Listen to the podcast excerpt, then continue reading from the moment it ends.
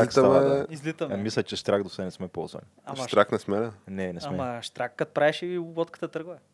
Така ли? Еми, да, Кое прави. штракаш? Не отвръзваш ли просто въжето от кея и, И да, да, и то това не после... издава звук? Е, да, двигателя според теб как ще се пусне, Геш? Е, двигател ти пък са много, ти пък много е- напреднало вече. Сега. е, чакай двигател, сега, ти, гребла. ти отвързваш лодката от кея и нищо не става, разбираш, тя просто седи така. Тя Еми, след това фащаш греблата и става. И дай моя гребеш за той да е духа, братче. Добре, ами ако нямаш примерно а, 300 роби, които да ти там движат греблата, какво правим? Ама той да имаш смисъл, ти мога, ако искаш, може да си гребеш колко ти искаш, ама за колко правиш, като има един двигател. Тя на всеки път, като стане дума за лодки и гребане, се сещам за бургаското гребане в дискотеките. това, това не беше бургаското гребе, това беше на моя клас традицията. Така ли? Само вие го правите. Еми, някакви хора се присъединяваха просто после. И не знам, и правихме то ставаше, как се казва, цяло такова... Как тия лодки? Га, галей? Га- Цяла галера. галера. А, г- галера. От а, гребци. От гребци, които много силено гребат, нали? По пода на неназвана Единственото южно... изискване е да няма нито един а, трезвен. в цялата Е, не, галера. чакай, чакай, чакай сега. Има и друго изискване, трябва да се чуват бургаски вечери. Ето, тогава се прави, ето, да. Става много То това е сигнала. Това е сигнала, разбираш ли?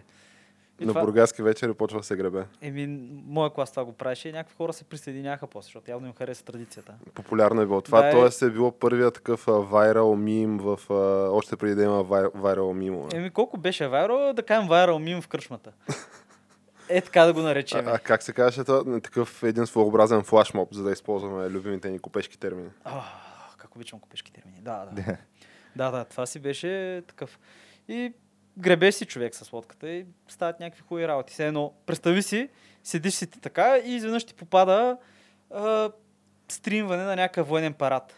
Военен парад стримване. Да, стримване. В смисъл, това няма нищо общо с гребането, обаче просто така Е, приключвам. Скролваш се такъв, докато си мислиш за бургаски вечери с Фейсбук. Или и... може да си ги пуснеш. Пускаш си ги и изведнъж намираш Ганайски военен да, парад. военен намираш. парад, което си кажеш, брех, че е интересно, нали, Африка правят военни паради, не са чак толкова. И пускаш човек и ти просто ставаш изумен. Ти виждаш най-големия бронетранспортьор в света. И И вижда... тя на пак малко изпреварваш Е, как чакай, че чакай, това- кой, кой, кой Това предаване си има структура. Значи, Абе, първо това- трябва да е, кажем, това е, е камък, ножица, хартия. Е, чакай, чакай. Нали, Подкаст за култура. Добре, преди няколко епизода, нали, точно, точно ти ми се скара, че тръгна да го кажем. Каза, то вече няма нужда, има си шапка, хората го Е, виждат. хубаво, ма поне трябва да кажеш, Е. тук започваме It's Happening рубриката, защото тя, тя се започва Е, с да, това. започва с си. ганайския ганайски военен апарат. а, нашите слушатели и зрители за първ път, според мен, такива стават свидетели на абсолютно безпредседентен камък ножица хартия фристайл, където чупи всякакви догми, структури и норми на това предаване И на всичко колона започна черта с едно штрак. подкаст. Започва с штрака, не с излитаме и отплаваме. Въобще ум да ти зайде, но след като нали, разбрахме, че това е подкаст за култури, култура нови времена и още нещо, разбираме, че нали, то някакси логично след това следва и откриването на It's Happening рубриката Да, ни. което започваме с И новите темата времена. е За мен това супер, са нови супер а, Аз съм много, ентусиазиран. надъхан. много съм човек. Най-големия бронетранспортьор в света. Като нека не забравяме, че там летвата е дигната супер високо. Какъв материал е направен? Стомана, бе, От геш. а, к- кал ислама? Геш. Е, Геш, геш, а, който- това трябва да се Значи- изреже. Това, това да се, Да, да се, из- да се изреже това може, в подкаста. Как може, че? Смисъл, това е Кантанка Technologies, бе, човек. Кой? Ти Кантанка. Кантанка? Как не си чувал Кантанка? Това е някаква абревиатура ли е? Какво е? Не бе, така се казва компания. Е, геш, значи, това е много, това е също нещо- да се от като- много непочтително за африканските технологии. Като а, военния комплекс на Лаканда ли е това? Значи, виж сега, военният комплекс на Лаканда е по-лъскав, е, по-лъскав е, но Кантанка Technologies, човек. Значи правят, освен че са направили най-големия бронетранспортьор в света, сега, сега друг е факта, че малко е безмислено да има много голям бронетранспортьор, защото просто е гигантска мишена и така както го гледах, това едва ли мога да го караш по джунгли, пустини и така нататък. Ми където има асфалт, че така може да си върви. Кажи за следващото, защото Но- и аз имам съображения за А, него те, те, по-скоро. ма, те са няколко следващи. Значи, освен, че направиха няколко такива екзоскелета, военни, бронирани, които хората просто, които имат автомат отзад, между другото, който се вдига автоматично. А, много готино. А Като с някаква обаче- роботска ръка ли стои над главата и стреля или какво? Еми, не, не е роботска ръка, геш, смисъл, това е много примитивно звучи. Това е просто един автомат, който жук се вдига е така и си стреля. Като аз Ама- обаче, понеже аз изгледах самото видео, аз А, между другото, да имаха, се вдига, нали, да, имаха това също така един робот, който беше като... А, малко е минало покрай уния големите роботи от Робокоп, ако се сещаш. нещо подобно. На два крака, направили са го там, сгубили го с Оня, Аз, I buy that for a dollar. Ме- Между другото... Не си гледал Робокоп. Не, не, гледал съм Робокоп, Е. въпросът е, че той има доста екранизации и не знам коя точно от тях. Оригиналната. Да, оригиналната, он е робота, дето, Дето ги беше, избила в бордрума. дето е с а, мозъка на наркоман. Който колко. Ага, да, ма, мисля, че се сещам. Тук много хора въобще нямат идея за какво става въпрос, нали? но няма Но значение. гледайте Робокоп, това е А, гениален Важното е, че ганайците направиха нещо, което и американци, Безпрецедентно и нещо, руснаци, никой го няма. Разбираш, никой не е пуснал функциониращ екзоскелетън, такъв екзоскелет, а, външен А сега, тук, броня. тук обаче вече изпадаме в неточности, според мен, защото думата функциониращ е думата, с която аз имам проблем. Не, не, чакай, чакай, Бора, аз казах, никой не го е пуснал това все още. Смисъл, Включително и ганайците, така ли? е, добре, сега. Понеже аз много ми се иска така да, да стана нали, някакси. Абе, то е все едно да гледаш видео на, понеже те тия въпросите нали, на въпросния апарат, от това, което представляваше видеото на изложението на тия високи технологии, беше някакъв а, камион, който аз не мога повярвам, че това нещо е произведено в Гана. На мен ми приличаше на някакъв а, стоков модел нали, камион, който просто е, е... стига бе, четири гуми, броня, едно друго. който просто е... А, му сложили някакви брони чудеси Не, сега, първо. честно казвам, Е, най-вероятно аз не към вярвам да е произведено в Гана. Най-вероятно използва шаси от нещо си, Да, някакво а, ще си двигател от от нещо си. нещо си друго, като те е, просто е, са... Е, е, тук злите езици веднага. Е, сега тя на, дори Теслата ползва ръчки за чистачките от Мерцедес. Е, да, те са ползва никой, много- никой не произвежда абсолютно всичко сам. Да, и просто че економически не е И целесообразно. Предните стъкла на Тесла са на BMW също и така. Еми, ето. Но, но еми, Но, да, геш, за да, за да се върна на мисълта си, Тук веднага начина да по който... африканската технология. Не е вярно. Начина по който работят... Имат космическа програма, вие не Начина разбирате. по който работят роботите обаче, екзоскелетите, и, и по който се движат хората в тия екзоскелети, ми се струва някакси, Ме- ме- меко казано, Нека, нефункционален. нека кажа, изглеждаше се едно доста им е горещо на тия хора. Първо се едно доста им е горещо, второ се едно видеото е на 16, на по 16 забавен кадър. Понеже те хората буквално, те, те нямат никаква маневреност, никаква мобилност и те просто вървят на някакви, е, на някакви ситни крачки, Като патки. като патки, да. Което, според мен, това ти, ти, толкова са неманеврени тия хора, то това никога няма да видя, надявам се, реални бойни действия. Да, аз не мога да ти кажа, че това 100% ще предпази от стрели и камъни. От стрели и камъни ще предпази, Ако не те обаче... оцелят във врата или някоя сгънка. нещо. Обаче това ще я кажа, че ти ако си някакъв що годе опитен снайперист, според мен ти имаш цялото време и комфорт на света да намериш точно тия сгънки и, и такива а, открити елементи на този екзо, нали, екзоскелетън, тази екзоброня, че да го приключи човека с буквално един стрел. Еми да, то може и дори да няма нужда да намираш гънки, защото реално ние не знаем колко е дебела марина... а, стоманата. а, нали, но все пак, аз ви казвам, Добре, не кажа тенекията. Е, да, да, като тенекейните рицарски брони в замъка в Равадиново. А, но все пак аз ви казвам, че стават някакви, абе, из, изкарват някакви нови технологични приеми и идеи. Но говорейки за нови технологични приеми и идеи, това да речем, че беше този комик релив в момента в предаването ни. Предлагам така да примем една идея, нали, на една идея по-сериозно, може би, от гледна точка на а, научни достижения и технически постижения и да поговорим малко за така любимата тема на този подкаст, а именно така, The Chinese Menace, както обичаме да наричаме които абе, хората такива изобщо не спят. Това, че им закупчават нали, CEO-тата на разните там а, назначени капиталисти, нали, като Huawei, И че да, някакви хора в Польша ги арестуват за шпионаж. и че разни хора в Польша ги арестуват за шпионаж, това не им пречи на хората приземяват а, някакви сонди на обратната страна на Луната. Да, да, доста добре, между другото се справиха. Снимките са доста интересни. Ама сега, аз честно казано, мернах някакви от тези снимки, но не видях някакви извънземни бази и там. Нещата, които се говори, че И- има Ама обратно. такива тя е- пирамиди, е, тя пирамиди от е- четиримерно Ма тя злато. луната е голяма, е, човек. В смисъл, те са каса на едно място, то може то да е от кратера не се вижда, геш. Да, то от кра- кратера. Защото нали, цялата идея на нали, тя едната конспирация е, че никога не е кацал човек на Луната, Което мисля, че отдавна...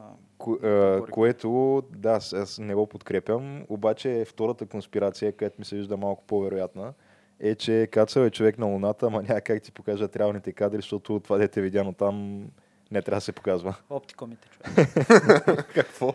Нали бяха, кои бяха оптикоми, моктикоми, тия трансформари. А, десепти, А, десепти кони и автоботи. И автоботи, човек. Да. Ами, то това може би Майкъл Бей може да внесе повече яснота по тия въпроси, обаче факта, че Каснаха си, каснаха. понеже то сега има някакви а, борещи се такива концепции за изобщо за развитието на изследването на космоса и конкретно за Луната, тъй като нали, американците, нали, основното преобладаващо мнение, поне това, което се изразява в тия публикации, които нали, стигат до нас, обикновените просто смъртни, нали, са, че на този етап няма кой знае какъв взор да нали, се ходи отново на Луната. Ама това го казват самите американци. Това го казват нали, американците. А от друга страна, по-интересно има на тях да нали, пратят а, човек на Марс и да се каца на Марс. Ма то, е, а пък китайците казват, че да, ще се качнем на Луната и ще пратим човек на Марс. Да, Червената планета е. Пък Кой китайците казват, да, китайците, ми добре, ние пък ще направим всичко това. Да. Обаче, виж, има друго интересно, че те са каснани от тъмната страна на Луната. Така, така да я наречем. Разбираш, сега вижда, тя се върти, нали, просто се върти а, успоредно с Зе- Земята и просто не я виждаме. Но от тази страна на Луната ти може да направиш много добър радиотелескоп, който няма да бъде замърсян от фоновото звуково и радиозамърсяване, което има на Земята. Понеже Да, радио... тъй като Луната винаги тъмната страна е от срещната страна на Земята Да. и съответно тия радио нали, вълни, които пречат от Земята някакси да внасят шум в тия Да. научни изследвания и тия процеси, никога няма да... Винаги ще бъдат заглушени от тялото на Луната. Ей, да не забравяме, че миналата година или по-миналата година бяха намерени такива а, пещ, пещерни галерии на Луната, което означава, че от една гледна точка по-лесно може да се направи някакво бази, едно друго и така нататък. И съответно после да пратиме хора към следващата стъпка към Марс, където бати Илон Мъск. Човека работи върху това и даже наскоро си пусна, показа си най-новата ракета, която няма да е същата ракета, която ще, кораба, който ще отведе хората до Марс, както той е, но изглежда по същия начин. Тоест не по същия начин, но горе-долу да Сега, кажем. между другото, ако трябва да сме от- откровени, нали, на мен тази ракета ми изглежда малко като ракетите от анимационните филмчета от едно време. Ето, това е и. Ретрофутуристична. говорейки за тенекия, на мен ми изглежда точно тенекия. то- То... Това не мога да си представя. Ма то няма да ходи. Той е някакъв прототип, предполагам. Не, не, виж сега, Не. ма Това чакай. е на- някакъв концепт. Ма по-скоро. не, не е концепция на това нещо. Идеята му не е да ходи в космоса, това да е ракета носител, която да изстрелва неща, до, да минава през атмосферата и да ги, стрелва, да ги вади до космоса. Реално самата ракета, която после искат, самия космически кораб, така да го наречем, който ще води хора до Марс, ще трябва да е 4 пъти по-голям и да е с доста по-здрава стомана, за да може да издържи пътуване и така нататък. Междузвездно, всъщност дори не е междузвездно, но орбит такова, как беше, междусистемно, междупланетно пътуване. Но самия кораб, да, изглежда супер футуристично, така граба въображението, нали, самата А ракета. по-скоро изглежда доста ретро, ако питаш ме. Ретрофутуристично. Е Ретрофутуризма Thing. е новото нещо, човек. Да, еми, човека си го е чел, ги е чел тия книжки, гледал ги е като малък и сега има парите и е направил това, което е искал да направи. То това не е ли мечтата на всяко такова пораснало дете, нали? Да, с парички, нали? Да. Тия неща, които си казал като малък и гледай да. колко е яко това, да. Първо да имаш най-яките играчки и второ да имаш играчките, които винаги си искал да имаш. Да, да си пуснеш огнефъргачка. Но в да, много, много по-голям мащаб. Да, да направиш истинска ракета, някакви такива неща. Да си направиш гигантска машина за тунели. Е, да, е можеш. неща. Защото си, да, защото си предвидил. Но изглежда добре, наистина. Сега колко само времето ще покаже, но аз често казано вярвам, че има, има економическа обосновка за това нещо. И вече постепенно, постепенно вече първите на, а, сателити на Пентагона, които бяха изстреляни с частни ракети, това се случи. И постепенно, постепенно това ще стане една, един частен бизнес. Понеже на тях не им се наливат пари в нас. Ами то има и другия момент, че нали, това с а, чисто туристическото измерение на, да речем, гражданската космическа авиация. А това също е, ако може да бъде монетизирано, а то според мен може. Ето вече, нали, първите хора, които са си купили полет, мисля, че беше в а, орбита и около Луната е един японски милиардер. Човека е от рок група, прави голям магазин за виртуален магазин за купуване на дрехи и така нататък, става милиардер и мисля, че той е платил за себе си и за няколко артисти, които ще излетят и като го питали колко струва, той казва много. Просто Е. много е. Най-вероятно не е истина, да. Става дума, че ти това, ако може да го нали, направиш до някакви такива да има нискотарифни орбитални пътувания, типа космическия Wizard, да речем. Да, по 100к. Космическия Ryanair. Да, някакви сега не знам 100к дали е някакво супер ниско тарифно, ама що да не е. Еми за тези маржини, които има и това, което... Да, между другото има списък за изчакване за Virgin Galaxy, които ще правят уж същото, които са конкурентна фирма на тази на Илон Мъск. Има още няколко други компании, които също се конкурират на този пазар. Та въпросът е, че ако мога да направиш някакси такова е, сравнително общо достъпно от типа на да речем, годишната нали, заплата на човек в развито западно общество, средна годишна заплата, да речем, от типа на там 80-100 хиляди евро, долара или еквивалента в йени там и юани. А, според мен има много сериозен, сериозно економическо економическа Потенциал, обосновка и да. потенциал цялото това нещо. Просто хората искат. Да, най-малкото ще... Тъй като кой не е искал, аз като малък, всяко от нас не си е мечтал да стане космонавт. Да, между другото. Аз това до сравнително ранна юношеска възраст, такъв ми беше топ мечтата, как си то това, ако мога да направиш. Е, Абе, да, ама сякаш в едни по-други времена. Защото към момента все още има твърде много, а, да кажем, несигурности на цялото нещо. Е, сега мога умреш сега голяма. Малко ме ще бе, да кажем. Малко Е, те ще бъде. Сега, ако стане нали, до, до такава степен, където да виждаш тук всяка седмица някакви хора да излизат и да се прибират, да. Ама става дума такива хора от, от най-близкото ти обкръжение, дето примерно идва Вере и да, да, Не, да, дори се да не е от върнах най- в Да, ама. се до безмитния на луната. Малко лунен камък съм ти взел. Тук луна ракия, едно друго луна луканка. Нали, Произведена там едно друго. Е, не чак до там, ама става дума да стигнем все пак до някаква по-голяма частота от а, едно излитане на хора в а, рамките на Виж, няколко месеца. Къде ти е пионерския бе, човек? Ми, някъде скрит под инстинкта за самосъхранение. Еми да, ма виж сега, между другото, наистина ще има голям пазар за това. Замислете се хората, които вярват в плоската земя. А? Био би веднага би трябвало да отиде на там. То това най-малкото, което е, че можеш в такъв случай да си купуваш и нали, като подарък за рождения ден на някои от твоите приятели, филмари нали, и наши приятели на подкаста Камък ножица хартия. А, хора, които нали, обичат да коментират как ние нищо не разбираме и плоската земя си е нещо и ние сме супер. Но ако познаеш такъв човек, може да му подариш ваучер, да речем, за От Грабо. Луис Спейси. от грабо, да. От грабо, да, за, Промоция, да, фанеш за такова орбитално пътуване, където с очите си, нали, се увери да му кажеш, ето човек, ето, виж го с очите си, нали, в крайна сметка гледай там къде е кърва и така нататък и така нататък. Да. Е, ти, между другото, също може да си го платиш да те качат в такъв миг 29 и да се... Или какъв беше... Абе, един от миговете, които може да се изкачи на повече от 12 000 метра и тогава се вижда вече. Въпросът е, че трябва да отидеш в стратосферата, Боро. А пък обикновените пътнически самолети не летят толкова високо, така че няма как да видиш извивката. Няма как да видиш. А между другото, съвсем отделна тема, в 2020 Сдружението за плоската земя ще се отправи на най-новото си, най-голямо и най-велико приключение до този момент, който ще е един круиз. За да проверят, да видят Аха, такива ще искат да обик- обиколят земята. едно околосветско, околосветско пътешествие, нали? По цялото земно Ама с балон ли как? Не, не, с кораб. Ще минат, може би, да видят. то това не озна- пак не, сега, то това- това нищо не означава. А, н- Човека, тук зле най-вече не означава ли, че трябва самия, самия екипаж плюс капитана на дадения кораб също да бъдат твърди поддръжници на тая теория, защото те ако не са, тогава съществува въпроса, че Те може те, те да участват да, в цялата Ама чакайте, нали ще, и на- ама те нали ще ги закарат там, ще видят Антарктика. Освен това, ако екипажите са поддръжници на плоската земя, те няма, т.е. поне офицерите, ако са, те няма как да използват навигацията на самия кораб, понеже навигацията е на кълбо. И, се ползва GPS. Е, GPS е на 24 там с спътника там, които нали, по цялото земно кълбо, бе, не знам какво. Ами е. затова трябва да са някакви хора, които са абсолютно неопетнени от Някой от администраторите на всичките- тия групи. Да, Да, и ако го направят това и следващата новина ще от цялата тази фалшива Да, всички теория. не. плоско, там вярващи плоската земя, бедстват еди си къде кораба се Е, разбил. не, те няма с изгубили всички. се. Е, добре, не Е, всички, а, голяма група. Да, просто група такива бедствата и къде. Само, Което- че то това, аз пак твърдя, че ако е с кораб, то това нищо не значи, защото реално тя земята нали, е нали, елипса и, и около нея има просто една стена от, а, от лед. И ти може нали, пак да обиколиш света, обаче да не направиш нали, окръжност около кълбото. Защото то няма кълбо, защото то е плоско. Просто Ема да се завъртиш ако- по, покрай леда.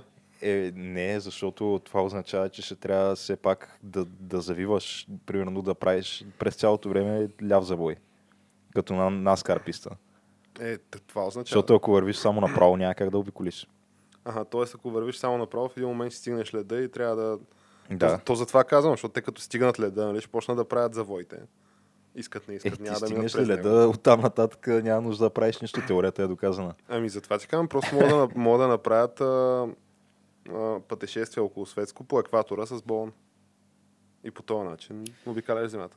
Абе, няколко хора вече са го направили това, но мога ги пратим да го направите. Ами да, Да, на собствени разноски. Да, става въпрос за LED, а, IBM са пуснали вече квантовия си компютър за а, комерциални цели.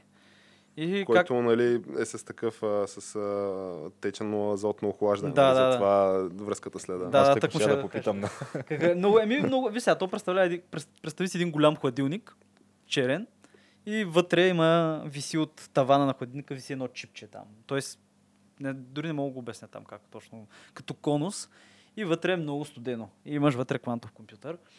И мисля, че в предишен епизод го бяхме говорили за това нещо, понеже те го бяха обявили миналата Говорили година. сме го, да.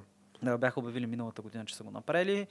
Тази година вече обявиха и показаха си прототипа, който може да се ползва за а, комерциални цели, като вече някои компании, като мисля, че оф, ExxonMobil са предявили интерес и мисля, че са подписани някакви договори за определени изследвания, понеже те ще използват силата на този компютър да намират по-лесно нали, горива и някакви други полезни неща, които могат да и- изчегъркаме от земята.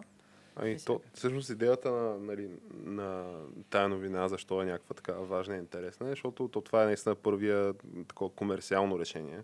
Тоест, те IBM и в момента предлагат нали, достъп до своите разработки на тема квантови компютри и съответно ти чрез заплащане там нали, на съответните суми можеш да получиш достъп до процесорната мощ на една такава машина.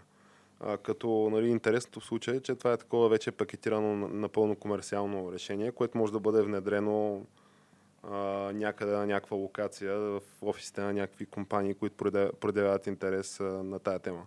Докато нали, в момента има много компании, които правят а, нали, разработки, само че основната част от а, разработките до момента са под формата на, на някакви R&D прототипи и така нататък, докато това вече и съответно ти се нали, може да ти бъде предоставен достъп за твоите, да речем, ресърч, изследователски там цели и нужди по, нали, по интернет. Но това вече можеш, ако нали, имаш достатъчно пари. Сега то това са някакви неназовани пари, обаче според мен това не струва колкото един Alienware, там лаптоп, да речем, някакви 3-4 хиляди долара, ами може би има една, две, три нули зад, зад тая сума. Сигурно повече. Сега повече, повече, колко повече да е сега? Трябва все пак, за да бъде нали, комерциално решение, трябва да бъде някакси като комерциално За поносимо. момента е само за големи Е, компании. зависи то каква му е изчислителната мощ на това нещо. Сигурно е един квантов компютър дали се равнява на един обикновен суперкомпютър, който е в общи линии една, един цял склад пълен с С компютъри. и компютри, да, вързани в едно общо цяло или поне по начина, по който аз го разбирам от е, сериали като Person of Interest. Да, и може да бъде, не може да са компютър, може да са PlayStation. Може, А да може да са и PlayStation. PlayStation, да. Което, между другото, е факт, защото в Министерство на отбраната на САЩ има такова нещо, между другото. Има една стая с PlayStation, които ги ползват за... Ами то това е за... Да, ама то това са PlayStation тройките, навероятно. Понеже а в PlayStation, значи то в конзолите имаше нали, един момент около началото на века, където нали, Sony конкретно вкарваха и Microsoft вкарваха супер много пари в а, собствени разработки. И компонентите нали, бяха по някакви техни спецификации.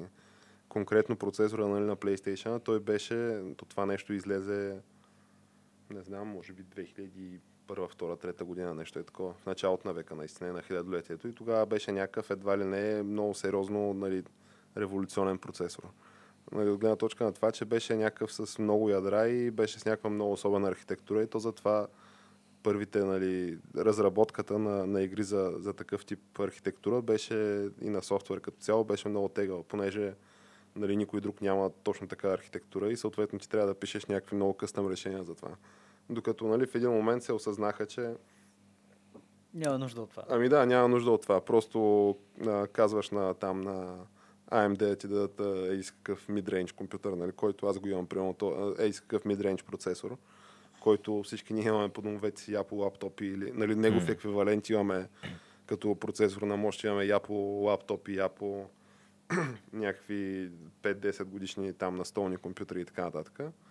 И поръчваш някаква видеокарта, която е така, пак от, от AMD да речем, че са по-ефтини, която също е на някакви а, среден клас на 3-4 години, пакетираш го цялото това нещо за 400 долара и го продаваш. И ти доволен, и клиентите доволни, и всички са доволни. Всички и са разработчиците са доволни, да.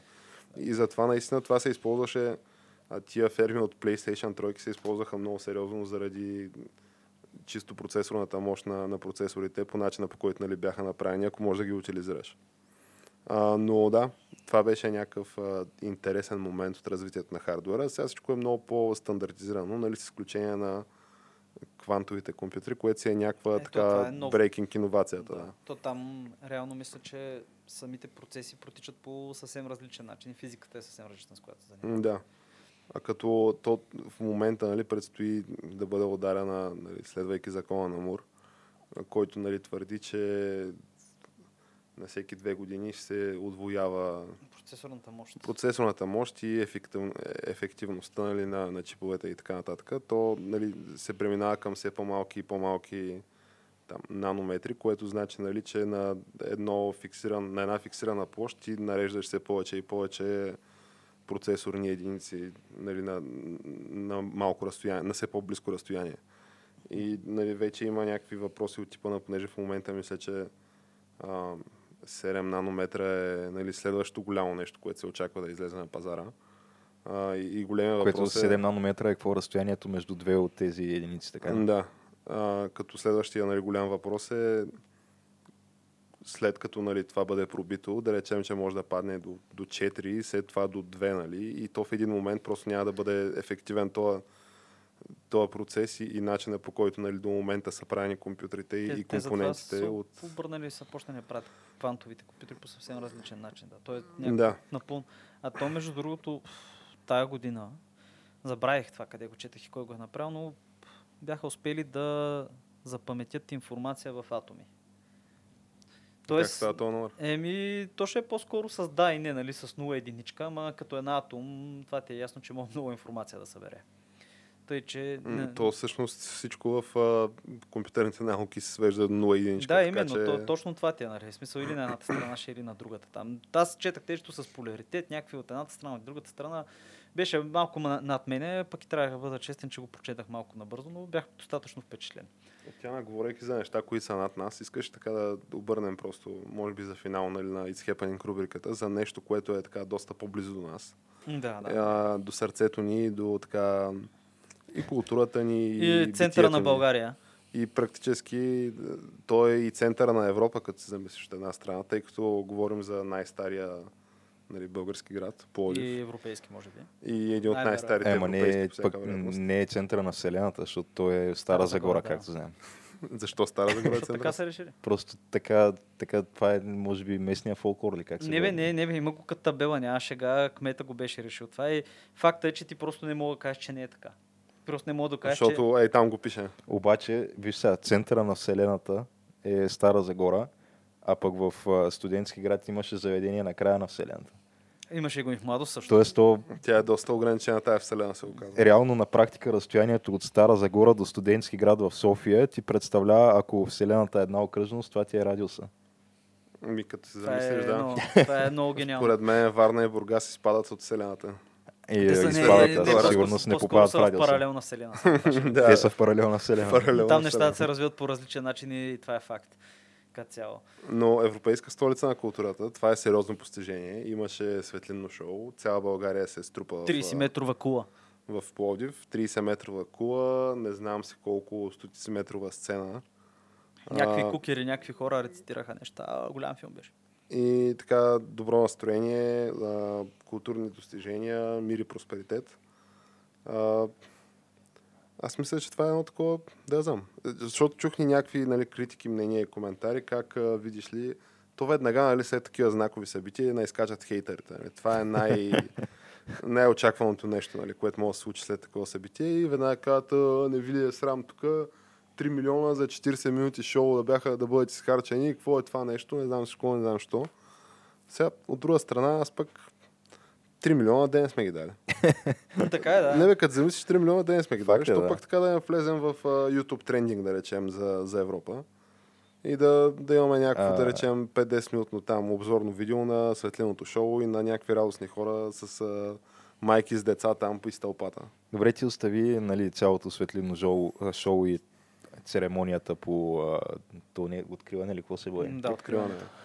А, но видяхте ли това, този мини скандал, който се заформи около логото на Пловдив за Европейска столица на културата, което аз честно казано не сметнах за твърде жизненно важно да вляза и лично да про- проуча дали наистина е, това е факт или някой се е изебавал просто, но това, което аз видях като лого, беше просто да кажем, че имаше една форма, която не може да оприличиш на нищо друго, освен на фалс. Една фалическа форма, както се Фалическа казва. форма. Не знам, Геш. Еми, пише си Пловдив и около Пловдив а, виждаш а, два кръга с а, едно дълго нещо по средата. Еми, да я знам, това не те ли накара да се почувстваш по-горд като българин. Ами, Ема, то според мен те тия форми са малко или много, нали, и тия обекти са така, да вика, те, те пораждат културата под някаква форма. Давай смисъл, ти като видиш ракета, какво си мислиш? освен това, те са част от, може би, българщината и българската гордост. Ами, факт е, че нали, тук от време на време във Фейсбук се появяват някакви постове, където се размятат някакви карти. Да, на да, да, някакви- ще спомена за някакви карти с някакви размери. я инчове, я сантиметри и нали, ние така светиме в а, добрите, добрите цветове. Свети на добрите светове, особено на Балканите, спрямо нашите съседи. Сега унгарците май ни бият, ама като Не, цяло не, добре не се сме нали сред първите. Ами, там е Ама не колко- сме и сред последните. Да, ама на Не, Европа за- сме за Европа добре. конкретно, За Европа сме перфектни. Да, така спрямо в, съседите сме... м. Въпросът е, че то според мен е а, това колко е, кое се приема за нормално и кое е среден размер, по принцип е някакво доста плаващо понятие. Много интересно Защото- карта. не, не. То е, на практика, мисля, че зависи от това къде ще го провериш, различни данни ще получиш. Да, ако провериш Китай и Индия, ще получиш едно, ако провериш в Ангола или в Конго, ще е съвсем различно. Да, определено. Да, смисъл на, на Не, аз имах предвид просто на някакви такива сайтове, нали, за международни изследвания. А, Геш, ти си влизал ли? Не, не съм влизал, сега знам от приятели. Приятел ти каза, нали? Става дума, чувал съм, че има някакви сайтове, които са по-насочени към, към хора, които са депресирани в това отношение и съответно им дават някакви по-низки стоености, за да се почувстват по-добре.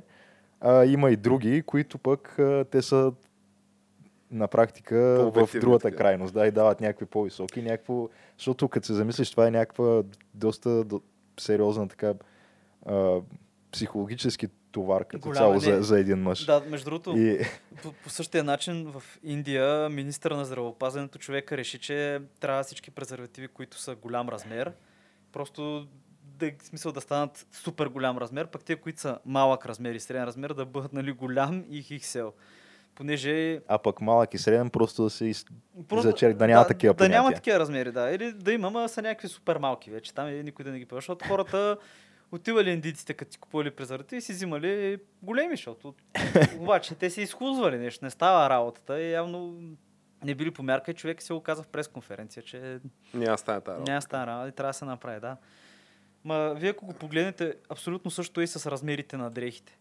Защото ако видите, които са, ако видите историческата прогресия на размерите на дрехите, особено за Америка, за Европа не знам как точно е. Само, че там е обратното, нали? Да, там в смисъл, е, там в момента това, което е нормалното, преди това е било хиксел. Преди 20 години, 30 години. Просто хората стават по-големи. Сега мога да го учетеш, нали, с еволюция и така нататък, защото наистина хората стават по-големи от както сме почнали да правиме, да записваме мерки там и да гледаш кой колко е висок, колко са му широки гърдите и така нататък. Но може и да е свързано и с това, че са по-дебели, сега не знам. Но не е нещо, за което би искал нали, средния човек да стои и да се коси по цяла вечер. Няма нужда, да. да Така е, че аз бих приветствал всяко едно решение, нали, така малко или много да успокои Абе, съзнанието на човека, да си гледа кефа човека. Сега, какво има мисли някакви неща, които те в крайна сметка така или иначе не зависят от него. Защото ти ако почне да ги мислиш тия неща и да търсиш нали, някакво решение на тия проблеми, Което то това само по себе си, аз дори не знам доколко нали, може да се нарече проблем. Нали. То някой ти втълпява, че е проблем това. А, нали, като гледаш някакви всякакви данни, както споменахме.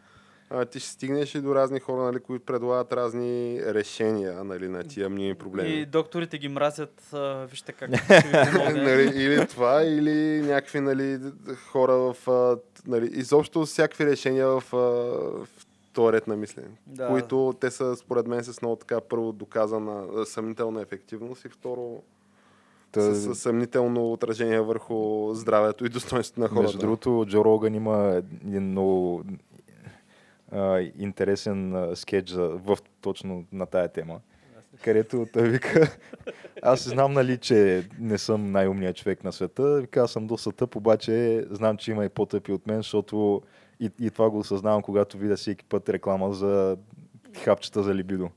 И вика, на работа. Вика, да. защото просто най-простото нещо, причината, поради която знам, че такова нещо не съществува, е защото ако имаше наистина хапчета за либидо, всеки ще да ги ползва.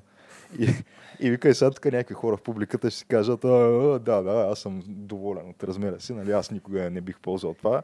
Обаче, когато видиш а, ти да си бутал на работа в количка от супермаркет, и ще отидеш къщи и директно си натъпчеш Да, хапчетата и ще, ще натъпче, да, ще чакаш да се будиш посред нощ и ще ти кажеш, а, още едно хапченце. Няма, няма да навреди, няма да навреди. не, факт е, ако работеха човек, всички някакви ги тя, разбираш ли? Няма значение. Мой имаш, мой си като, уж като разпутин 47 санта патка и така.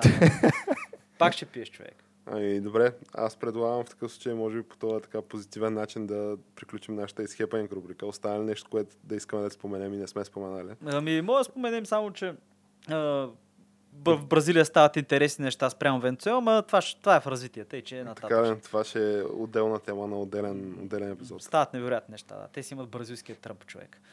Е, Ама с повече власт. да. с повече власт и в Бразилия. Тъй, че нещата ще станат крайни много бързо и да, интересно е. Добре, ами в такъв случай нека затворим днешната It's Happening рубрика и след кратка музикална пауза се пренесем към нашия супер интересен гост днес. Да, с който се заформя интересна дискусия.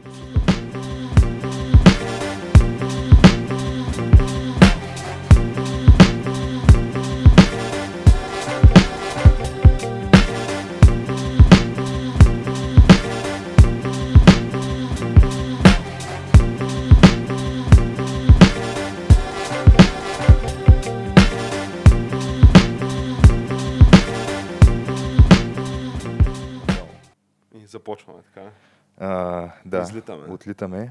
с а, последния ни гост, който сме супер развълнувани. Е, не да- последния, най- най-новия. Те Ще да. има и други след него, не сме приключили. Пък знаеш ли? Може това да е госта да приключи всички гости от там насетне. И да вдигне летвата толкова високо, макар че ние за, Все за пак, друг гост сме, имаме такова предположение, че ще дигне летвата невъобразимо високо. Само, че зависи от коя страна нали, на летвата ще гледаме. Нали? Отгоре надолу ли ще, отдолу нагоре ли ще. Но да прес... нека да дадем все пак думата на нашия гост да се представи. Иво, заповядай. Казвам се Иво Анев, Икономист. скромен икономист. Тук всички сме економисти, май така. Да, М. Е, да. Това е положението. Човек е Искаме добре да да изгледа. Дали по призвание или по неволя, ама така се оказа. не? 200 и колко беше. Да, А, човек стой- ражда се, учи, прави приятели, семейство и накрая става економист. Искаш, не искаш. То не си се, какво да го правиш. Човек Но- не се ражда икономист, човек умира икономист. Но а, за разлика от нас, Иво всъщност а, една степен по-нататък продължи в а, економическото си образование. Една степен е меко казано дори. Е докторантура. Аз, доколкото знам, в крайна сметка до там стигна. Мисля, че е изкарана, не? да, да, да, изкарах. Вече съм доктор. Та, доктор Иво Анев, Дипломиран. С а, така доста и, и академичен опит и от едната и от другата страна всъщност на бариерата. Да. То неминуемо се трупа, като трупаш от... Вече като почнеш да трупаш от другата страна, значи си натрупал много от... от тази студентската страна. И освен а, всичко останало, така лично с доста ренесансови и всестранни интереси. Да. определено. Ренесансови в какъв смисъл? Много странно. Ами, аз предлагам да оставим госта ни да разкаже за това. Да, е. Той има предвид, може би по-добрата думичка, възрожденски. Така, от Ага. време на време хората казват възрожденски, нали? Когато човек има интереси в много области и когато не се съсредоточава а, само в едно нещо, да, да. Но всеки човек успява да се развие до определена степен в, в едно, в друго, в трето. Като цяло, да, имам разнообразни интереси, но да видим кое ще ви е интересно да си говорим от тях. Е, Нали, интересите сами и докторантурата ми е за минералните извори. Тъкмо ще да кажа, че на нещо жаден ми се говори за минерална вода. Да. Това е гласа ни зад кадър, който днес е нашия приятел от Тяната. Е, Който, между другото, по-скоро ние ще го чуваме, отколкото слушателите, поради а, технически особености на... И ограничения на подкаста ни. Разбирам? Е, все пак ще се дочува лекичко, но Така че не прекалявай. няма да е... Няма да прекалявам с лозунгите. Да, това Да. е гласа в слушалката, без да имаме всъщност слушалки в ушите. Нова година, нов късмет, Но Да. ти а, имаш предвид минералните извори през призмата на, на туризма, защото нали, По-скоро това ти през беше... економическата призма. Мгм. А, разбира се, това е свързано и с туризма, защото катедрата, в която а, се дипломирах, е економика на туризма, но а, нали, фокуса беше най-вече економически. Устойностяването на тези минерални извори. Каква е тяхната стойност? Освен като вода, като термална енергия, като минерален състав. И предполагам економическата им реализация в някакъв момент някога. Да, да. Колко. Най-вече а, идеята беше дем- демонстрирането на загубите, които понасяме от а, това, че не използваме. При, че не използваме тези извори. И то директните загуби, не потенциални и допълнителни разходи, директните. Колко струва тази вода, всъщност, която отива много често в канала. А, аз съм чувал, че не мога да си спомня точно каква беше статистиката, но мисля, че сме на едно от първите места в Европа по, по минерални извори. На второ място в Европа след Исландия. Ами, сега, наскоро правихме една дискусия клуба, който развивам клуб Смисъл, заедно с един от най-добрите специалисти в това отношение, или по-скоро с двама от най-добрите специалисти в това отношение, професор Павел Пенчев, който е професор от а, университет. И а, той, между другото, има и труд специално за минералните извори на територията на София. А, и другия беше инженер Величко Величков, който е практик, изключително интересен, интелигентен човек с огромни познания. Той прави постоянно сондажи и има огромни познания за а, минералните води. А, и когато си говорихме за минералната вода, той, професора, държеше да каже какво всъщност значи минерална вода, защото много трудно се... Малко хора знаят какво всъщност е минерална. Минерална вода не е нищо повече от вода, която сме определили като такава. Тя е определ... разбира се, има определени изисквания, тя да бъде определена като такава. Нали, минерален състав. Но практически всяка вода има някакъв минерален състав. А, определението и като минерална има определени изисквания, по които се случва това. Много често води, които не считаме за минерални, могат да бъдат минерални. Или води, които считаме за минерални, могат да не бъдат, просто защото чисто законово не са определени като такива. Тоест, а, някакъв такъв супер практически потребителски, нали, лъжки пример, ако трябва да дам. Това значи ли, че в някакви ситуации дали е някаква вода в магазина влизаме си взимам минерална вода? И някои от тях са изворни, так- такива се, като такива се предлагат, други като минерални. По всяка вероятност и двете са с някаква степен на минерализация, просто едната не отговаря до край на тия критерии, да речем. Може едно нещо да не отговаря, но нали, вече я продаваш като изворна. Да, напълно.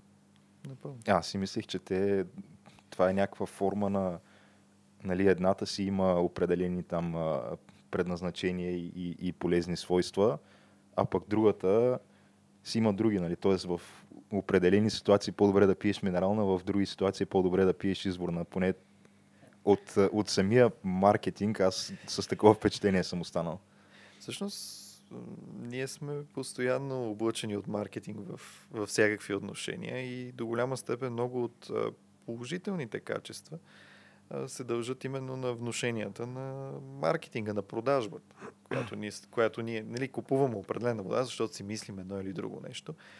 Разбира се, знаете за плацебо ефекта, който е реален. Ние пиейки нещо, вярвайки, че той е еди какво си, и то ни въздейства добре и така. Но като цяло, това не означава, че водите нямат положително въздействие, но общо взето, колкото и да съм се ровил в различни трудове, счита се, че ефектът е на ръба на плацебо ефекта, като идеята е следната, разберете ме правилно тук. А, сравнението е между ползване на обикновена вода и минерална вода. Разликата между ползването на обикновена вода и минерална вода за лечение, ефекта е на границата на плацебо ефекта. С което не казвам, че минералните води нямат своята стойност. С това казвам просто, че до голяма степен тази стойност е нещо, което ние придаваме на тази ние влагаме в нея. Тоест, в моя случай, понеже нали, има и други такива твърдения, не знам доколко са научни обосновани, научно обосновани, по-скоро са такива някакви ежедневни мъдрости, че не трябва нали, да се пие постоянно минерална вода. Това е, това е така. Но това, което аз правя е редувам ги. Един път купувам минерална, един път купувам изворна вода. На практика нищо не правя, защото и двата пъти купувам вода с някакви, с някаква доза минерализация. Просто Важно е, път. важно е количеството на минерализацията. Мгм. Защото по принцип минералните води много често, примерно, има определени минерални води, които са с висока минерализация. И честата им употреба е опасна, например, за бъбреците. Камъни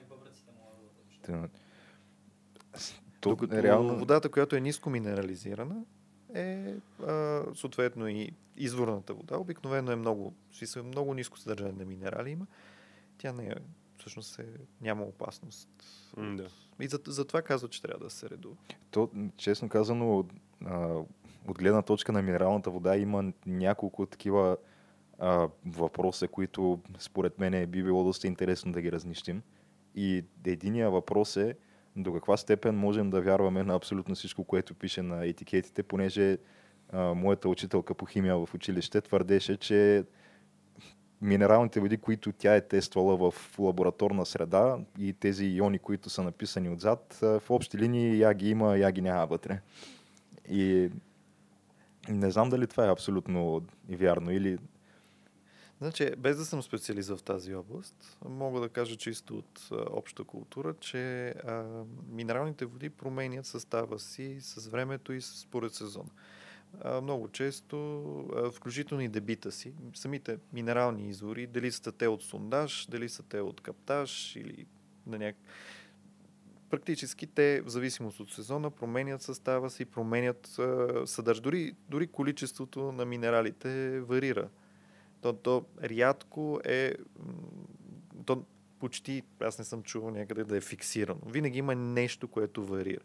Водата променя състава си, примерно след земетресения, след някакви нарушавания на водното тяло, което е под земята, въз... могат да се да има допълнителни промени, може да има увеличаване на температурата, спадане на температурата в зависимост от количеството вода, с което се захранва този подземен резервуар и така. Така че правилно ти е казала твоята преподавателка, че всъщност до голяма степен това, което се описва на етикетите, са вероятно, аз нямам представа, защото не съм специалист в тази сфера, но предполагам, че са някакви средни стойности. Да, има логика, между другото. Не се бях замислил от тази гледна точка, че на практика то Че това извира от е някъде. и- Някакви, някакви рейнджове и някакви рамки. Да. Е, не, не, става дума, че все пак тя е извира от земята тази вода и тъй като се променят условията, било то там на конкретния регион може да, да повлияе. на- А, добре, друг въпрос, който не знам дали. Едва ли се чува, но Ние ще го повторим. минералните извори в София? Понеже София, реално исторически града, една от причините града да съществува на това място са минералните бани и минералните извори, които са в центъра на града. В смисъл, това дори няма никакъв спор за това. Обаче има и други находища, които знам. Примерно знам, че в Банишора преди време, преди много години е имало извори, които са ги запушили след като се е отдавила дъщерята на един чурбаджи и след това са избили на друго място. Което това съм го чувал, съм го чел в една от историите на София. но знам, че има поне няколко находища, нали? Не, че то може би трябва да повторим въпроса, защото беше доста съдържателен и според мен много малка част от него се чу. Но а, Тяната попита колко са наброи минералните извори в София, понеже а, една от причините исторически да съществува града точно на това място географски са именно тези извори. Да, така ти в центъра. Реално ще имаш президентство, имаш ЦУМ, имаш избор. Които са от едно време, от термите, нали, на кой беше там. Ще ви кажа, че това е много интересен въпрос.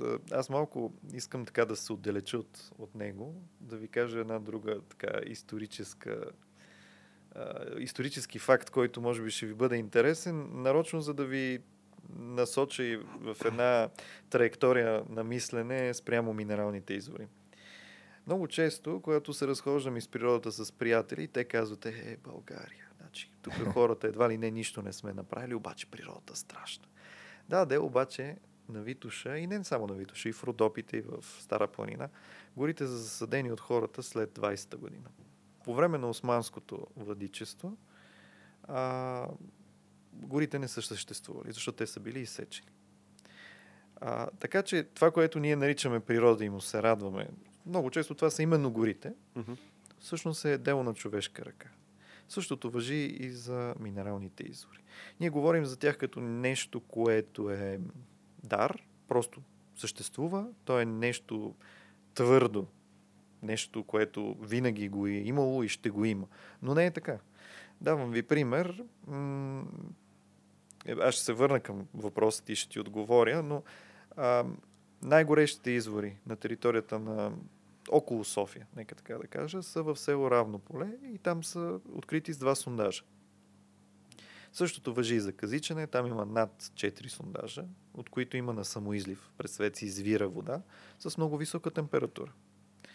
А, много от а, софийските извори са също сондажни, направени 50-те, 60-те години най-вече, когато се е влагало в а, създаването на подобни сондажи. Да се каже колко са тези извори е изключително трудно, защото м- практически дори столична община не знае колко наброй са сондажите.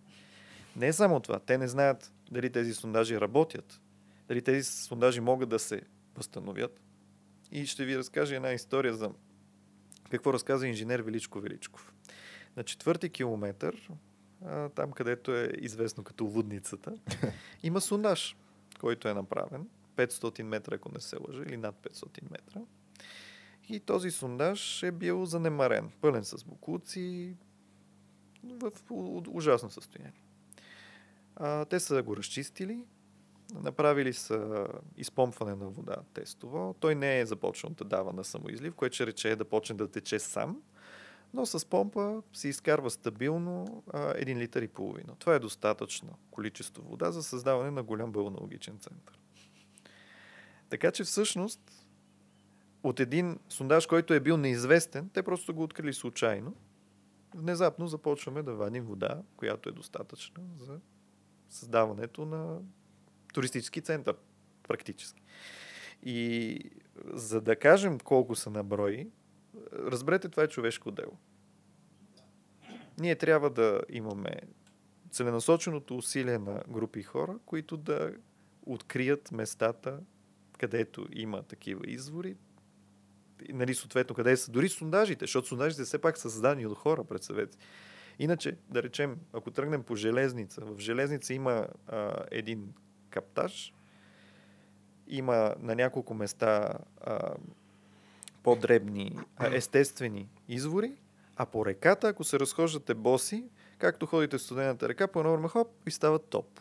Защото по, там е разлом и от разлома изтича по-малко, по-малко гореща вода. Аз те попитам, въпросът е, ще правят аква, първи общински аквапарк в София и може би в България, доколко бях разбрал според... Може би общински, е не по морето, не са ли? Няма ли Не, общински не, не море? са общински, те са частни. Окей. Напълно, а, тук не знам колко пазалки, включително минерален басейн с минерална вода от а, находището в Баталова воденица. Като Баталова воденица, аз не знаех изобщо, че там има находище, са единственото, което знам, че там е едно малко така най-старото гето в София. И Баталова воденица твърди, че е най-старото гето в София. да, това е най-старото гето Добре. Ето е до двореца на децата. Ако това... Чай са това. Тук Не, не, още не. ли говорим за зона Б5 или Не, не? Зона Б. Зона БПТ. Зона БП? Зона БПТ. Там е Батала воденица сондажа е в парка. Даже има капак, може да го А, видите. в кой парк? В парка новия, който го направих. Във Възраждане. Ами този, който е зад мола. Ето Да, е въз- парк Възраждане, да. Точно там ще го правя. Ами то това е. То това е. Там е сондажа, има капак, дига се и Така там ли? е. Аз... Да. А къде точно е? Тя не искаш да хулиганстваш на сондажа, не? Може да взема малко вода да се измия. Водата вдигнаха водата е човек. Е, кубика. Малко минерална вода, тук се измия, да. Добре, аз не мога да разбера къде ще съберат тия водни парзалки и аквапаркове в парк Възраждане. Смисъл, Е, на два етажа ли ще стане това? Не бе, има едно място, което е незастроено и в момента там го... в момента- Паркинга, дето е отзаре. М, Не, в смисъл, не, не мога да ти го... Шано паркинга. Шано паркинг, в момента го правят, да. Добре. В смисъл, доста е голям. Мисля, че 150 декара ще бъде. 150 декара. Те парка, парка го понаправиха. Вече функционира, хората ходят. Отзад направиха някакви тенис кортове има. Има, да, има. Е, тя спор- има- Спортна София си е там от доста, тя е там още от преди изобщо този парк да съществува. Е, той е от, съвсем отскоро е парк. Да. Там някога беше просто заградена една територия. Беше ни поляни, едни бараки и някаква топофикация се плащаше там. Да, то е единственото, от което не може да избягаш, всъщност е сплатиш топофикацията. Е, да, е, това беше, тръбата. някога там беше мястото, където, от което не можеш да избягаш. А, другия въпрос, който аз исках да разискаме е, а, понеже нали, аз съм прекарал така известно време на Скандинавския полуостров, където м- те не знам дали имат а, такива минерални извори като, като нас, дали е част от географията им. Честно казано не съм се интересувал, но въпросът е, че тяхната чешмяна вода се води, че е супер чиста и то до такава степен, че нали, хората си пият просто чешмяна вода там без да я филтрират, без нищо такова. И съответно там по магазините изобщо няма такова нещо като минерална вода. Единствено може да си намериш газирана, но по принцип те просто нямат пазар за такова нещо. Поне Ще от гледна точка на тайна. питейна вода. Ще ви знам една тайна, която е публична тайна всъщност. Цялата вода в Европейския съюз, почти без изключение, може да се пие без проблем. От чешмата. Няма такава вода. В смисъл, поне, вероятно има някъде, където има някакви стойности временно, както беше в Хармали, ако не се лъжа. Е, да. а, където има завишени стойности а, и а, там не може да се пие вода. По принцип, а, купуването на вода а, много често вътре съдържанието на бутилките е чешмяна вода, прекарана през така наречената обратна осмоза. Обратна осмоза означава следното нещо. Е, слага се един филтър, от другата страна има помпа под налягане, която прекарва тази вода и остават по-едрите частици. А, така че може да се каже, че е леко деминерализирана вода или нещо такова. Като цяло има някакъв, а, някакво пречистване, но честно казано това пречистване не подобрява практически качествата на вода, която е така или иначе добра за пиене. Сега, доколкото помня, обратната осмоза а, премахва и хлор. Защото все пак във водата, която е в чешмата, има хлор. Но той е в количества, които тази вода е, може да се пие.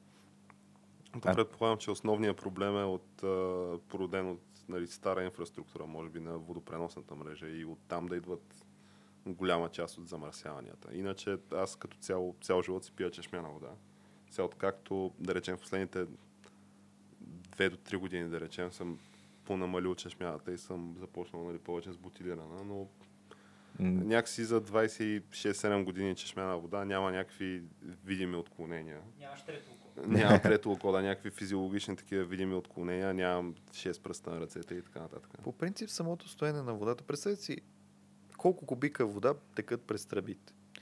А, старите тръби, имаше едни тръби, които се наричат от етернит. Така се казва материала, който е канцероген. Но представете си колко количество вода минава през самите тези, самите тръби.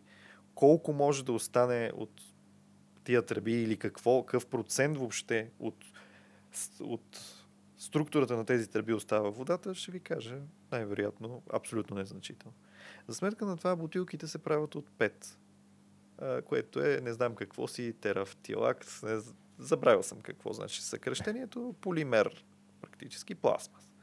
Тази пластмаса а, е най- една от най-стабилните пластмаси, известни на човек, от гледна точка на това, че е ефтина. Нали? Една от стабилните пластмаси, айде да не казвам най, но една от стабилните пластмаси, защото и е подходяща за ползване с а, хранителни продукти. Но тя все пак отделя вещества, които остават в тази вода. Замислете се колко време водата в шишето ви седи. Дали тази вода седи на слънце, защото пластмасата се разтваря докато е на слънце. Докато в тръбите няма слънце. Да, те са Нали, няма, нали, няма това нарушение. Водата много често седи в самите тръби. В смисъл, тя минава през тръбите, разбира се, но тя минава с определена скорост, с голямо количество друга вода. Нали, за, не ви препоръчвам да пиете застоява вода, но предполагам, че самите вие го знаете, да, Да, не пиете застоява вода. Въпросът е, че предполагам, че много по-изследван е въпрос с а, чешмяната вода, включително в цяла Европа, отколкото въпрос с а, нали, бутилираната вода. Бях чел преди около, няма и година някъде, бяха и в българските медии, включително и световните се бяха появили нали, такива публикации, че а, за количество пластмаса, което се отделя, което всъщност има в а, средния човешки организъм. Лето Господне 2018, нали, тъй като то Но, говорим като цяло- попаднало от външни източници. Да, от външни. Ми то пластмаса. Да, не- ти няма как да. имаш. Не създаваш пластмаса. Но идеята е, че нали, те първо почва да се изследва този феномен и всъщност отражението му в дългосрочен план върху човешкия организъм ми се струва все още нали, неясно. А, така че дали, както ти спомена, ще пиеш от някаква стара нали, водна инфраструктура с потенциално, нали, която преминава през канцерогенни тръби, с оговорките, които ти правиш, че става дума за огромни количества вода нали, и, и частиците, които се отделят по всяка вероятност са незначителни.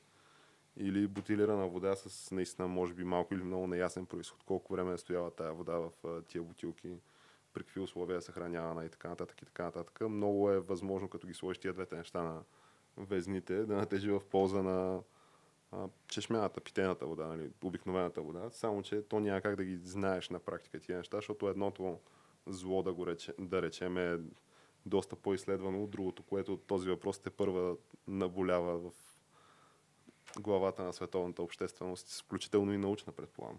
Са от такъв, че ти за да направиш някаква, някакво сериозно изследване, според мен това изследване трябва да бъде много, много дългосрочно. Трябва да бъде 20, 30, 40 години.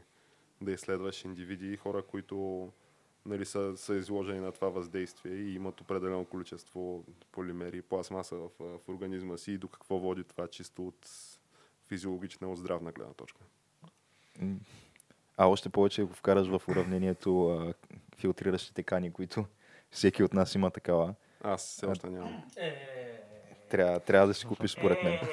Макар, че той при тях пак според мен е до много голяма степен играе пласебо ефекта, който споменахме вече. Не знам дали... Е, защото... А мен това, мен това което ме Добре, сега, там честно е, че... казано, откъде би могъл ти да знаеш със сигурност нещо прави ли този филтър или не? Еми, като ти свърши филтъра, след няколко месеца може да вземеш един чисто нов нали, филтър и да видиш използвания. Използвания като изсъхне вече, мога да сравня, че използвания е по-тежък от новия, Мгм. което съм го правил. Да. Защото, просто защото се съмнявах, че нещо вършат. Нали? да, но това, че е по-тежък не означава нищо. Не означава нищо, наистина факт, обаче от някъде се е дошло това. Смисъл, Това, че е дошло, не значи, че то може просто да задържа минерали. И то това прави всъщност. В чешмите ни текат определено количество минерали, които идват от е, язовирите. Имайте предвид, че тази вода, преди да ни се достави, се пречиства. Тя не идва непречиствана, тя минава през пречиствателни цен- централи, които за София се намират в Бистрица. Има една, една, има даже две, ако не се лъжа, са една, една над друга. Въпреки, че София има няколко водопровода, нека така. да. Три, три общо. а, само за каните да довърша, аз между другото съм си правил опит с чаша от филтриране и чаша директно от чешмата и аз усещам разликата. Смисъл, мога да видя коя, коя ми харесва повече, коя не мога. Ето, Е. това е точно това, което говорихме в началото за пласебо ефекта. Ама малко без- или много. Да, да, ама- Е, Ама ти да ли е си се- психологически ефект и не мога да го отделиш от... виж, идеята е, че... Замислял ли си се над средното, Тяна? Значи... Налива едната чаша, налива двете чаши, дава ми ги, аз не съм видял коя е, просто и казваме е тази от каната и тя казва да, това е. и това е 100 от 100 познаваш. е не съм бил в този чаша вода, е. Еми, Не, не, но не е нужно. Това, че има разлика, не означава, че едната е опасна или не е опасна. Да, да, факт. Това е малко като с колата. Нали, знаете, сега имаме оригинал кола, другата кола е не знам каква си. Е, тя другата... Коя е опасната и лошата кола, примерно, в случай? Еми, И двете. и две. Но, Така че, какво? страните отново мисля, че Coca-Cola ще си ребрандират тази кола, която е без калории, понеже се установи, че има някаква връзка с Алцаймер, както предишната Coca-Cola Light. Сега нали е Coca-Cola Zero.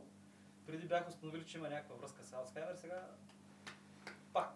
И може би ще има нещо ново. Всичко е въпроса, на нашето общество големия въпрос как да създаваме економика.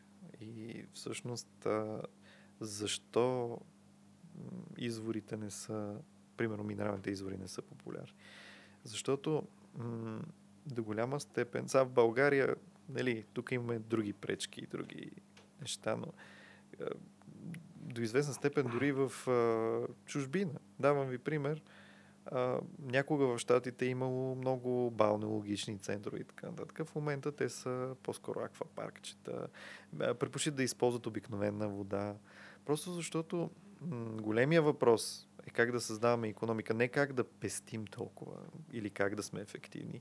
Именно заради това имаме притеснение с водата, защото в крайна сметка нас ни казват, ето тази вода е пречистена, тази вода е окей. И ти мислиш, че ние всички мислим, че някой се грижи за нас, че тази вода е така, така, така. Няма такова нещо, разбира се. Това е начин да се въртят пари, да се създава економика. Нашата основна цел в днешно време е именно да измислим начин, по който да създаваме, създадем повече и повече економика. Затова и, примерно, здравеопазването, знаете, вече е частно. Защото това, отивате при лекари и той ви пита. Нали, задава ви въпроса, добре, момчета, и ск- сканирахме ви, примерно. И се установи, че имате такова. Какво лечение предпочитате? Най-ефтиното, средното или най-скъпото? Или питат някой ваш близък. Казват, колко цените, един вид, нали, казвам, колко цените вашия близък? Малко, средно или много? Нали, отидете в Икея, ще видите същото. До голяма степен във водата полека-лека става същото. Нали, отивате, може да си купите нещо на била марка, пиеш от чешмата, значи не цениш себе си. Значи нещо, нещо не е наред. После си купуваш от била някаква ефтина вода. После вземеш си купиш полека-лека, ще има Евиан. Хората си купуват Евиан. Нали, висока, скъпа марка. Цениш себе си, харесваш се. Перие. Миеш си лицето, бръчките изчезват. магическа, магическа. Това няма нищо общо с никаква наука, с никакво дълбоко познание. Това е просто нашето желание да се чувстваме емоционално сигурни. И това е във всеки един от нас. Това не сме само, само аз, само вие или...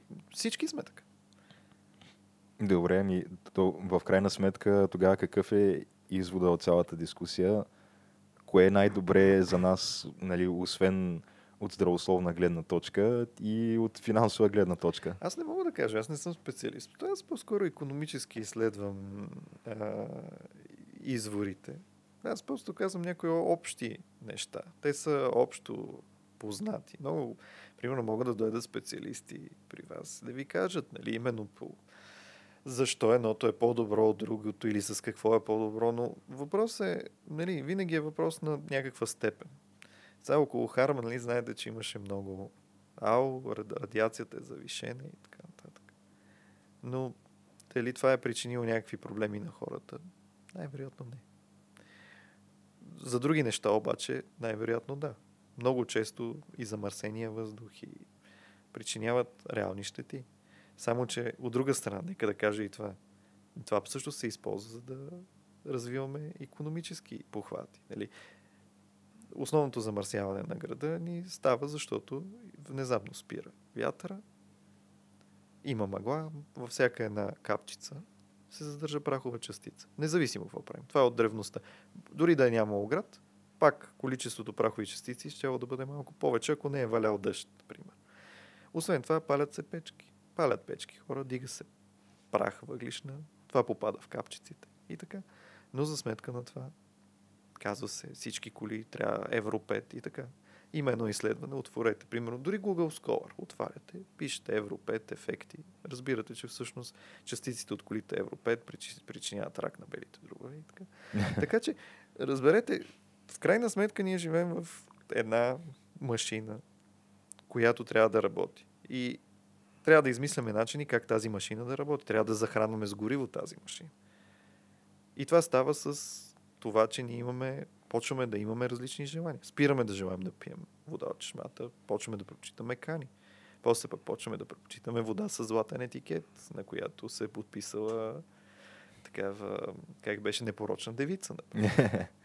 което се превръща в желание, защото те имат цели корпорации, които всеки ден работят за това да произвеждат нашите желания. Да, това, това, е И, и това е много важно, за да може да имаме начин на живот, който има. Смисъл, аз не казвам, че е лошо или добро, не го оценявам. То е просто начин на живот, който имам, се дължи на, именно на този начин на функциониране на всичко, в което живея.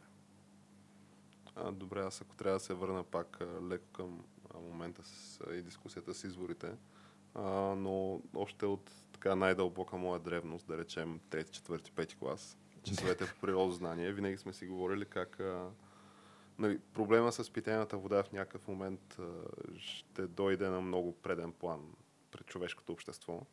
И как ние в България, тук сме райското кътче, което нали, на Европа, който едва ли не ще почне да, да изнася питейна вода и Абе, нямаме злато, защото нали, според Волен сме го дали на, на канадците за жълти стотинки, обаче да, според други хора на марсианците, но от водата ще направим, ще направим адските пари и ще си живеем като бейове, да, ако не царове. Ми аз пак като, по-скоро като лайк, мога да кажа, че България е известна с това, че има, че бедна на наземни води и относително богата на подземни. И до известна степен е вярно, че тъй като подземните води, особено тези дълбоки подземни води, са обикновено по-чисти, а, ние имаме значителни възможности в производство на бутилирана вода. Но за, за вземането на пазари се изискват огромни количества такава вода. Ние не винаги имаме тези огромни количества. Най- мощните извори са обикновено термални. Примерно в Велинград има огромно количество вода, но тя е термална. Термалните води идват със своите проблеми. Например, са проблеми от тип за бутилиране. Те обикновено разтварят със себе си сяра и съответно флуориди и съответно водата не е най-добра за бутилиране. Бутилиране обаче се правят страхотни пари. Например, в, в момента Горна баня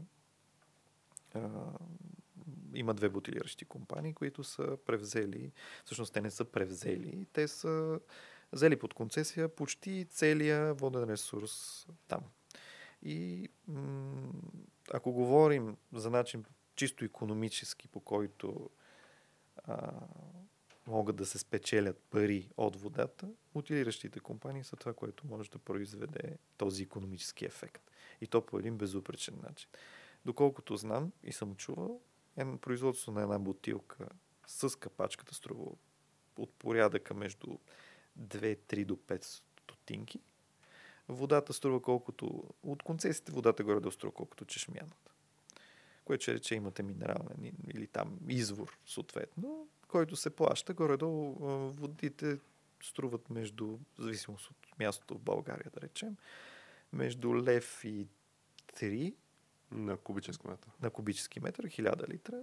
Можете сами да си направите сметка, че във всяка една половин а, има части от сотинката. Съответно тази вода вече пътя и до, до продажбата, нали, етикета, да речем, добавят още някаква стойност, всичко друго е Но чиста си печалба. говорим пак вероятно за някакви маржове от типа на стотици проценти. Аз съм Да. чувал, че преди години беше стара статистика, че успееш да се задържиш на пазара за минерална вода и да влезеш, ще печелиш между 400 до 2000% на това, което си вложил. И 2000 вече това са луксозните нали, периета мерията, дето примерно в Япония се купуват изключително много японците пият пери и авиан. И плащат милиарди долари за тази минерална вода. Да. И то е милиарди кубически метра вода, която Е, те японците са си някакви такива... Там е по-особено.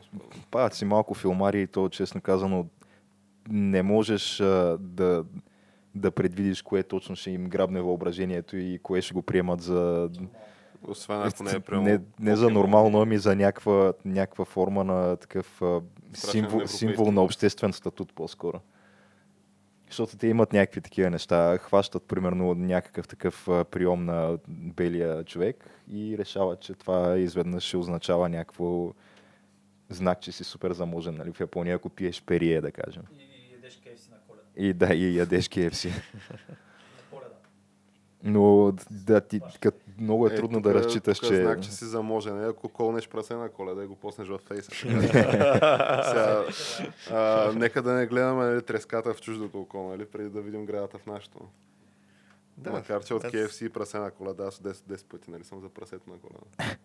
Да, да, някакси по, по, По-близко е до балканската душа. по-топло усещане. Да. Сега друго си е кожичка. Прясно. Добре, ако трябва така да насочим дискусията отново в един, може би, по-сериозен коловоз, аз в началото споменах Иво, че а, така, от време на време се присещам за нали, едни наши такива споделени спомени от преди, то станаха вече, може би дори минаха 10 години. Е, А. 10, мисля, че... А, да, минаха От си. въпросния, от въпросния споделен спомен със сигурност. И това беше а, деня на изборната победа на премиера Борисов, който прекарахме във вас, ако си спомняш. Да. където гледахме, сега тя не помня, ти беше ли, беше ли в Иво тогава? Май не беше. Където прекарахме, нали, така, изпълнени, може би до някъде с, поне аз лично помня, че с голяма надежда, така. а, очаквах а, промяната. Ние говорейки, нали, за начина по който маркетинга, изобщо рекламата и внушението, дори и самовнушението влияят на, на човешката преценка на човешката психика. Това е, може би, един прекрасен пример за защита на тази теза, тъй като аз тогава някакси с голяма наивност вярвах, че нали, ще има съществени промени, които имаше безспорно, обаче те ще бъдат еднозначно само единствено за добре. А, и ако трябва така да те върна нали, към, без да навлизаме в тия оперативните нали, политически детайли, а, да те върна обаче все пак към, към този спомен, нали, от призмата на факта, че те си минаха 10 години от тогава. То това си е цяла една ера, която историците ще оценяват. Нали? Вярно, Ние да. какво да я оценяваме. в момента. Аз сега чак се замислям, че ние реално, когато почнахме в университета, премиер беше Станишев. Той даже беше на- дошъл в УНСС. да. Да. Точно Е, така. Тогава оправиха булеварда, е, човек. А да, оправиха Да. 8 декември булеварда беше Да, оправен Специално беше там. Серго беше там, беше. Е. Но да речем така да го зададем въпроса, нали, някакси да, да го обвържем с нашата тема, но от гледна точка на економическата експлоатация и, възможностите нали, за, за правене економика от такива природни блага и дадености, а, в последните 10 години, нали, като човек, който отблизо се занимава и следи тия процеси, а, виждаш ли к- как оценяваш нали, развитието в последните 10 години на, в, тази, в този аспект? В този аспект мога да кажа, че за мен много неща се промениха чисто като визия за, за цялото това нещо. Аз осъзнах, че а, самата политика е игра на емоции. А, ляво, дясно, средно, либерално или консервативно. Всъщност има добра политика и лоша политика. Има правилни решения и неправилни решения. Не, че те са еднозначни, не ме разбирайте неправилно. Естествено, че никога няма еднозначно решение. Но има решения, които са качествени и хората виждат, че те водят до нещо по-добро, до някакво развитие, което води до по-добър живот, до нещо по-желано от нас. И неща, които водят до неща, които ние не желаем. И усещам нещо друго, че ние все повече спираме да знаем как да формираме това, което желаем. И това е проблема всъщност на минералните води на София. Да, има. И между другото, аз познавам и хората, които, примерно, термално-нормално, които се борят за възстановяване на баните. И, за съжаление, се получава така, че а, ние като хора, ако не успеем да създадем желанията си, винаги ще се намерят а, едни или други сили, които ще ги създадат вместо нас. Ние не можем ли да, не пожелаем ли, примерно, да имаме бани, не пожелаем ли да имаме Едно или друго нещо, каквото и да било то. Не успеем ли да се убедим в тези идеи по някакъв начин, че ние желаем нещо конкретно, съответно ние оставяме съдбата си в ръцете на други хора, които ще ни хванат именно чрез тези емоции. Няма значение дали е ляво, дясно, либерално или консервативно. Дали ще четете, ще гледате Джо Роган или ще гледате... Това са неща, които въздействат на нас върху емоциите. Те са свързани с нашия живот, нашето битие, с а, комплексите и с положителните страни, които имаме. Просто ние заставаме, слушаме, започваме да се идентифицираме, но всъщност това, което се случва отзад е доста страшно. И то, че, то че това ни отнема възможността да бъдем, как да кажа, творци на собственото си битие. И то все по изглежда, имам усещането, не съм убеден в това. Далеч не съм убеден. Просто не познавам предишни времена толкова добре. Но имам чувството, че все повече абдикираме от желанието си, от, от това да формираме собствените си желания. Да формираме това, което желаем. Да кажем, искаме този живот. И все повече всичко върви към това. Живота е точно това, което виждате. Вашия живот ще бъде такъв и такъв. Вие може да формирате. Ако искате да формирате нещо, заповядайте, направете го, но ние никога не го правиме, просто защото то не е достатъчно лъскаво. Ние не можем да го обясним, примерно както да речем една корпорация като Coca-Cola, прави рекламите си безупречно, прави продуктите си или Apple, или който и да е, създава, успя да създаде желание в нас далеч по-силно, отколкото ние можем да създадем сами помежду си. Като общност, като хора, които все пак уж говорят на един и същи език. Но... Ами, то аз имам една... Но заповядай ги, що моето е така много конспиративна теза. А, е, моето е по-скоро, а, аз ще да кажа, че наистина е факт, че в крайна сметка, когато дойде време за избори, а, много малка част от гласовете, които се, се подават, се подават на база на някакви обективни представи за това какви политики обещава дадения кандидат или Е, какви това- политики е успял да прекара в минали свои мандати и много по-голяма част от гласовете се пускат под въздействието на някакви емоции. И Е, то и лошото е, че- емоции.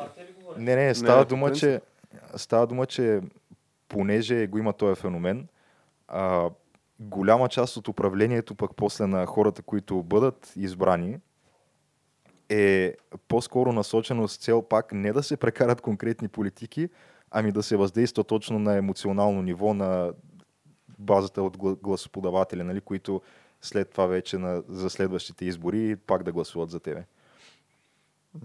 Аз... И странното е, че ние губим толкова много време в, в това нещо, вместо да се фокусираме върху неща, които ще донесат реални резултати. Напротив. Напротив. Нещата в политика са точно такива, каквито трябва да бъдат. За мен нашия фокус е грешен.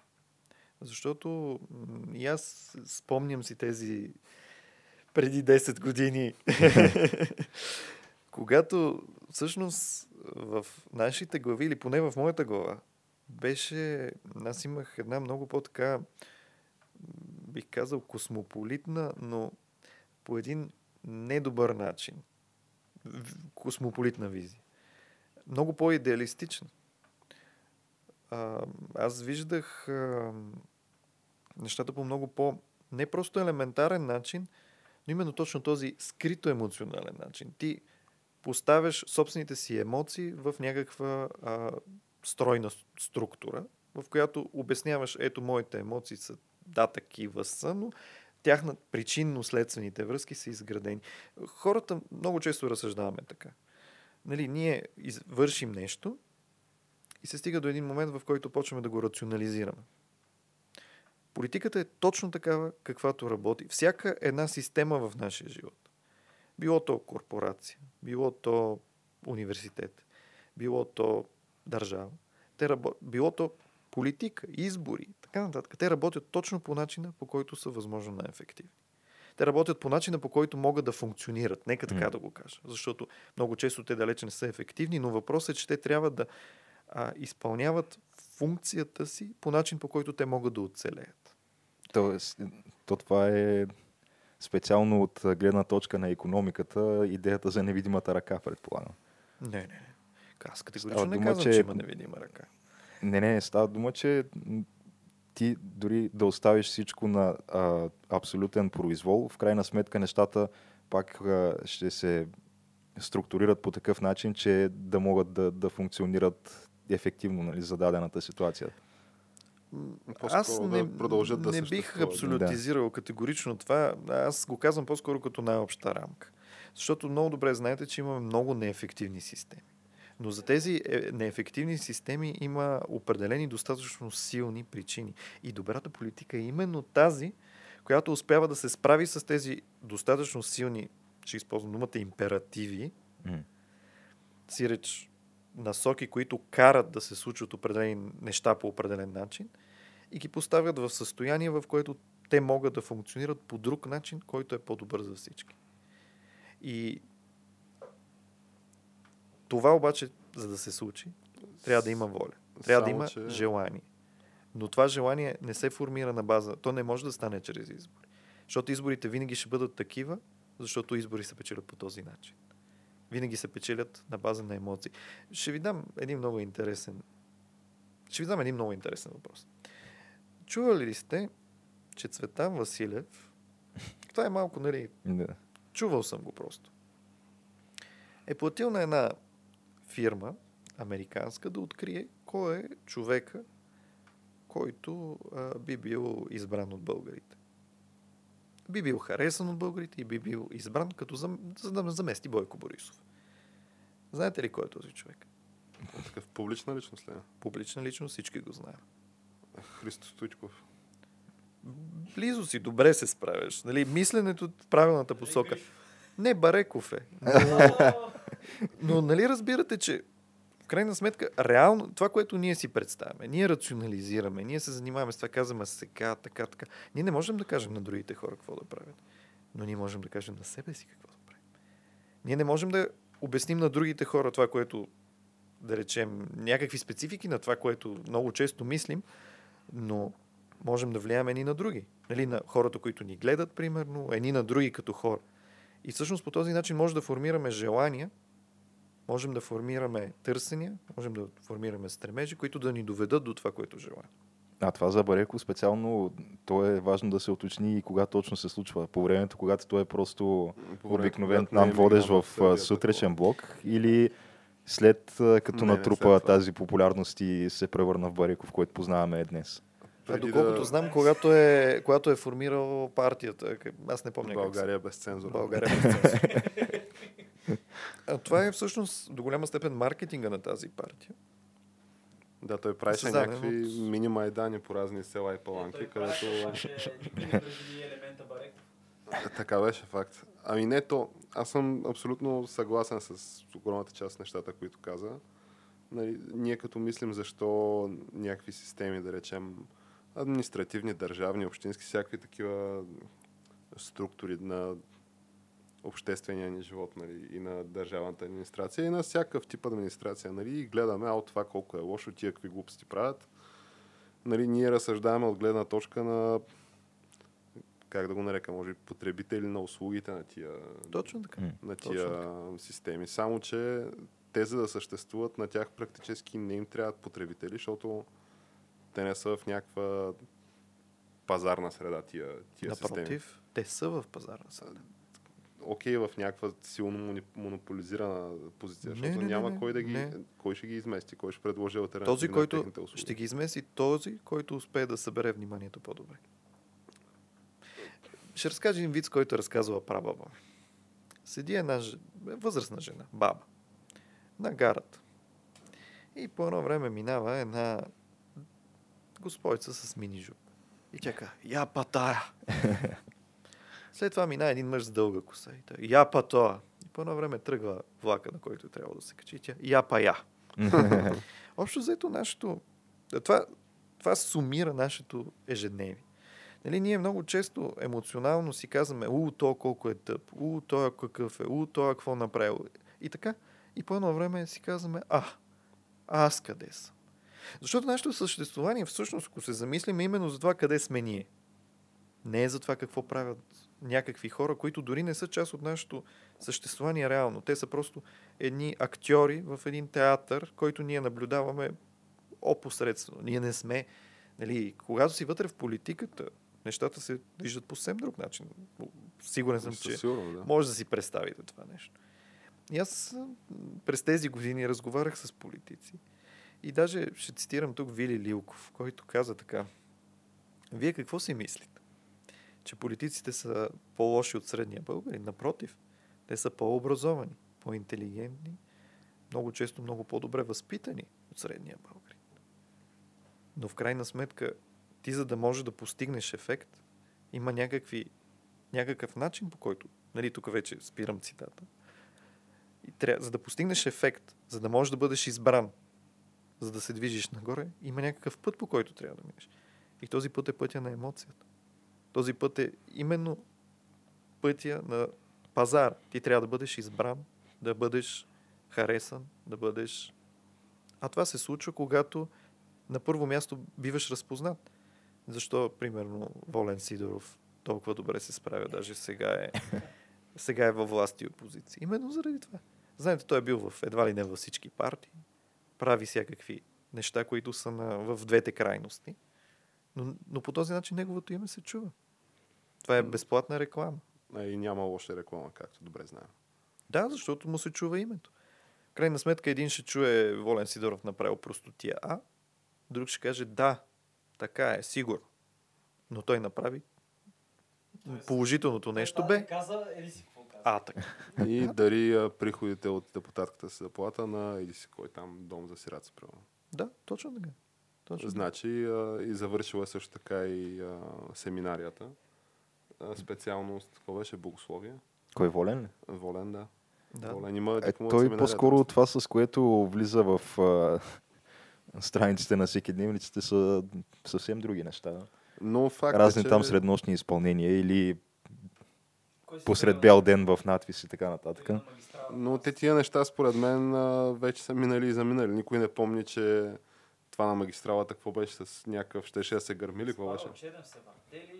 Да, някакви е такива неща. Никой не помни там клекшоп чудеси. Никой не помни в Белгия, като ти шел в ресторанта. на- Не, това за Белгия аз го помня. Единствено, от което не мога да му простя този човек е, че е отишъл в някакъв, рес- според публикации на наши медии, Ама то не е само според наши медии. отишъл в някакъв ресторант в Белгия и си заливал палачинките с, с зехтин или с олио.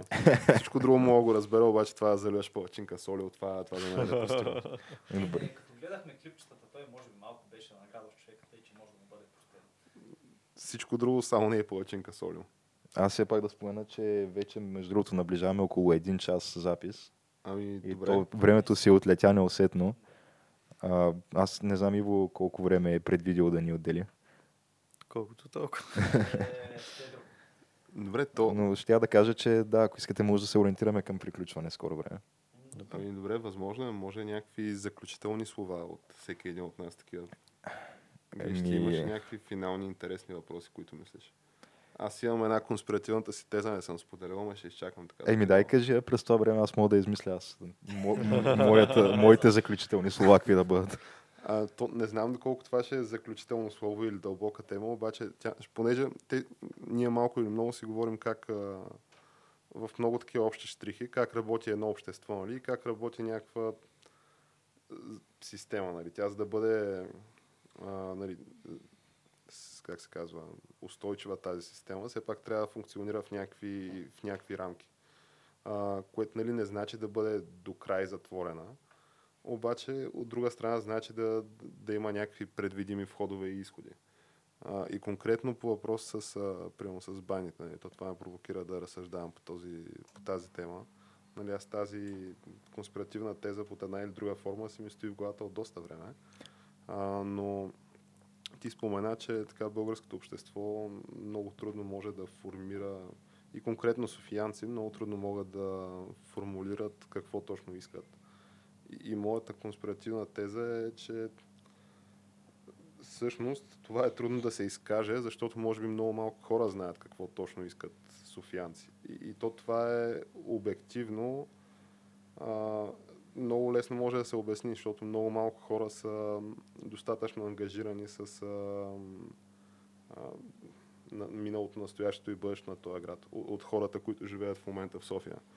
Понеже за добро или зло, нали, ние в последните години виждаме една абсолютно, абсолютно цялостно прекрояване на сега то не е етническа структура на този град, ами как, как се нарича? В смисъл Социална. социалната структура на този град, да речем. По всяка вероятност, в момента, ако се направи нали, някакво преборяване на, на хората, които са родени в града и които, нали, като хипотезата ми е, която нали, си е измислено, обаче ми звучи логично, е, че ти ако си роден в този град, си нали, няколко нива по-ангажиран с а, миналото, настоящето и бъдещето. А, отколкото ако нали, си дошъл в този град по една или друга причина. Сега, хората, които са родени нали, в този град, в а, нашето скромно студио, са абсолютното малцинство днес.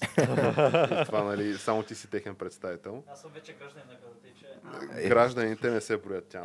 Става дума за хората, които са родени. Гражданите, следващото ниво на ангажираност, със сигурност е си гражданин на града. Аз все още не съм гражданин на този град, но мисълта ми е, че то, всяка година идват още и още хора, които със себе си носят още и още нали, собствени проблеми, собствени нали, мисли, които може да са свързани с града, обаче подозирам, че основният им фокус не е до толкова дали ще има бани и дали няма да има бани, защото за тях това нищо не значи.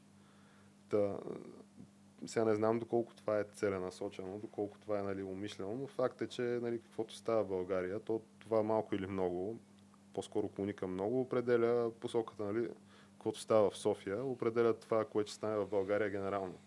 Така че ти ако имаш едно много такова разнородно и аморфно общество нали, в, на една локация. И, и примерно не е само с София, защото ние това го виждаме под някаква форма случва в западния свят, чрез нали, масовата емиграция. Който е някакъв проблем, който според мен също не е изцяло изследван до какво точно и до какви последствия може да доведе в дългосрочен план, особено за хората, които а, искат, не искат, според мен, нали, не искайки в някакъв момент, се превърнат в малко или много нали, маргинална част от а, а, като маргинален фактор по-скоро за, при решенията за, за бъдещето на, на една или друга, дали ще бъде столица, държава или каквото и да е. Та, не знам нали, доколко бихте се съгласили с една моя теза, но според мен големия проблем на София е факта, че а, нали, много хора имат много каузи, но никога няма да събере критична маса от хора, която да стане зад тези каузи. Освен ако не са някакви надсофийски, може би, някакви, над, някакви национ, по-национални, или ако не бъдат продадени, както нали, ти каза, понеже то въпроса за подкрепата на нещо е как ще го продадеш това нещо на средния, средния потребител на практика. М, да, знаеш ли, ти използва думата проблем. Обаче, аз някакси с времето почвам да бягам от думата проблем, защото това е нашата реалност, това не е нашия проблем. Ние не можем да избягаме от тази реалност. Да, със сигурност. Ние не можем да избягаме от... А... Ние сме свързани с всички държави около нас. И това са неща, които се случват във всички тях. И това, нали, особено през нашата призма, чисто човешка призма, това е нещо, което а, е, в което живеем и ще живеем. Вече въпросът е какво ние самите желаем. Дали искаме да се развиваме економически, дали за нас това е приоритет. Или е приоритет нещо друго. Дали е приоритет да кажем нещо на този свят, или не. Дали е приоритет хиляди, хиляди приоритети. Но въпросът е, че м- тези неща трябва да съществуват на първо място. А вече а, да, света е такъв. И света все повече става такъв, защото това по някакъв начин работи. Това не се случва за първи път. Ще ви разкажа една история. След Първата световна война в а, София хората, бежанци от Македония, стават около 25-30%. Почват 21 година, ако не се лъжа, е основан Македонски научен институт, има Македонски театър, ВМРО има а, голямо значение за политиката на цялата страна. Тогава местното население се дига на протести срещу, срещу бежанците. И всъщност до голяма степен, ако говорим нали, просто за някакви бежанци Нали, хора, които са с... Дори с култура, която е сходна до нашата. Виждате, че пак има триене, търкане. Това води до известна степен и до нещо друго. От една страна води до една част от населението до атомизация, си реч всеки за себе си, ти считаш, че си някаква единица, която нищо не може да ти влияе. Естествено, влизаш веднага в ръцете на желанията ти се управляват от а, чисто економически и маркетингови императиви. Нали, съседката има iPhone или пък ти гледаш някакви предавания в YouTube, които ти казват, че това е най-доброто, ти искаш да имаш най-доброто и така. А, от другата страна пък е а, свързването и връщането към някакви традиционни изконни ценности. Ние не можем да се върнем към традиционните изконни ценности и това ми хрумва всъщност в момента. Защото нашите традиционни изконни ценности, които ние познаваме, са изградени доста късно. Те са изградени след 1920 година. Нали, песните, които знаем като народни, цялата визия, знаете, предполагам, Царевец е построен в 70-те години. И, и голяма част от ритуалността, която е останала, далече е загубила своята изконност. Това означава, че ние сме обречени на това да стъпваме във въздух, сиреч да падне много бързо. Има култури обаче, които, за които не е така. И тези култури а, успешно формират тези здрави общности помежду си. А, имаше наскоро, гледах един математически анализ по този въпрос, че всъщност победата, така да се каже, чисто математически, нали, е на културите, които толерират и подкрепят своите. Така че това, което седи пред нас, не е връщане към миналото. Ние не можем да се върнем към миналото, защото ние сме откъснати от него. Историята, която учим, а, живота, който живеем, дори артефактите, които виждаме, много често те не са автентични. Те са създадени за нас, за да създадат чувство за патриотизъм, да се чувстват чувство за принадлежност. Нашата роля по-скоро ми се струва и затова казвам, отхвърлям вече, чисто за себе си отхвърлям мисленето за обществената дейност или обществената работа или развитието като нещо, което ще въздейства на всички. По-скоро то въздейства конкретно на нас, сега и в момента. Е, всъщност е мисълта как да изградим и да оставим нещо от себе си. Нещо стойностно, нещо най-доброто, което може да оставим от самите нас. Да, то това е нещото, с което може да бъдеш полезен, ако искаш да бъдеш полезен и на широките обществени кръгове в някакъв момент. Точно така. И Да, тогава е изчезва думата проблем. можеш. Защото вече атомизацията или каквото и да било, е, нали, да речем това, че имам хора, които идват, или дали са араби, дали са каквито и да е, откъдето и да е, немци или каквито и да е, вече това отпада като проблем. Защото вече ние създаваме една нова форма на общност. Форма на общност, която е на база ценности. А във всяка силна общност е на база ценности. Добре, ами доста добри заключителни думи, Геш. Аз, Имаш а, нещо, да. да добавиш? Е, мисля, че бая така философски въпроси засегнахме и не, освен аз да... И освен да споменем, че звучи като разговор с продължение определено. Да, аз искам само да кажа, че то по-скоро моето е препратка пак към темата с а, политическата тема, която засегнахме по-рано. И тя е, че а,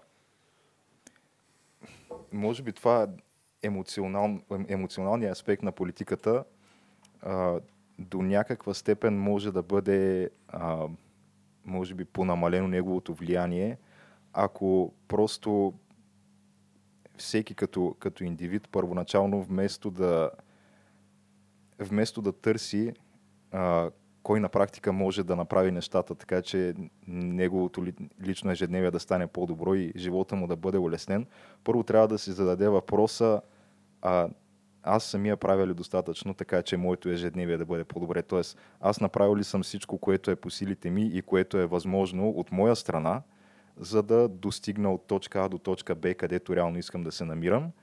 И след това реално да търся причините за, за това, че не, съм, не се намирам на точка Б, на която бих искал да бъда, в някакви външни фактори. Дали ще е в политици, дали ще е в а, а, съграждани, да речем, в а, София, или каквото и да било друго външно влияние. И според мен е просто голяма част от хората не са вкарали собственото си ежедневие в ред и нямат нужната дисциплина, а причината за това е може би, че им липсва някаква именно тази точка Б, която е отправна точка и която е на практика им дава смисъл да, да вложат това усилие, което е необходимо.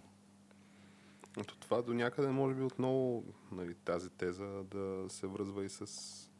Защото те тия неща, които нали, ежедневно се продават под всякаква форма, те не са дългосрочни неща. Те са неща, които ти може да си, и трябва да си купиш. Нали, ако искаш да станеш готин, нали, сега веднага. М. Искаш новия iPhone, а, ето ти нали, 5 кредита, които нали, ти позволяват да го имаш този iPhone в джоба си един час след като влезеш в магазина. Е, въпросът е, че новия iPhone не може да ти бъде отправна точка и смисъл. Това искам да кажа. Напротив. Може ти... Защо? да, той ти е. Той е превърнат Той е. в а, отправна точка и смисъл. Аз затова казах ценности. Много са важни ценности. Защото а, ние не можем да възпитаме хората какви ценности да имат. Аз а, дълбоко вярвам в това, че не можеш да възпиташ човека по различен начин, освен личен пример. И ние можем да кажем какво може би трябва да имат другите хора, но истината е, че ние не виждаме цялата картинка. Нито аз, нито вие, нито те. Ако кажем те като някакво общо тяло на някакви хора, на известни, където и да е по света. А, ние виждаме много малка част от пъза. Ние много трудно можем да допринесем един на друг, защото дори говорейки, всеки минава през собствения си опит, собствените си, собствената си призма. И много често ние не можем да видим дори какво е ценно за другия човек срещу нас. Това да споделяме общи ценности обаче е велико. Защото това означава, че поне по една точка сме успели да достигнем един до друг. И сме си казали, това не е добро. И до голяма степен това, което в бъдеще ще оцелее, наистина има една теория на игрите. И тя казва така, че колкото повече хора има, които са морални, примерно, толкова повече стоиността на това да си неморален ще бъде. Мисъл, качеството на това да бъдеш неморален, печалбата от това да бъдеш неморален е по-голяма. Но за да можем, нали, ако, ако говорим за морал въобще, защото и това е много а, изключително абстрактно нещо. Нека да не навлизаме в това, аз го казвам просто като някаква ваденка.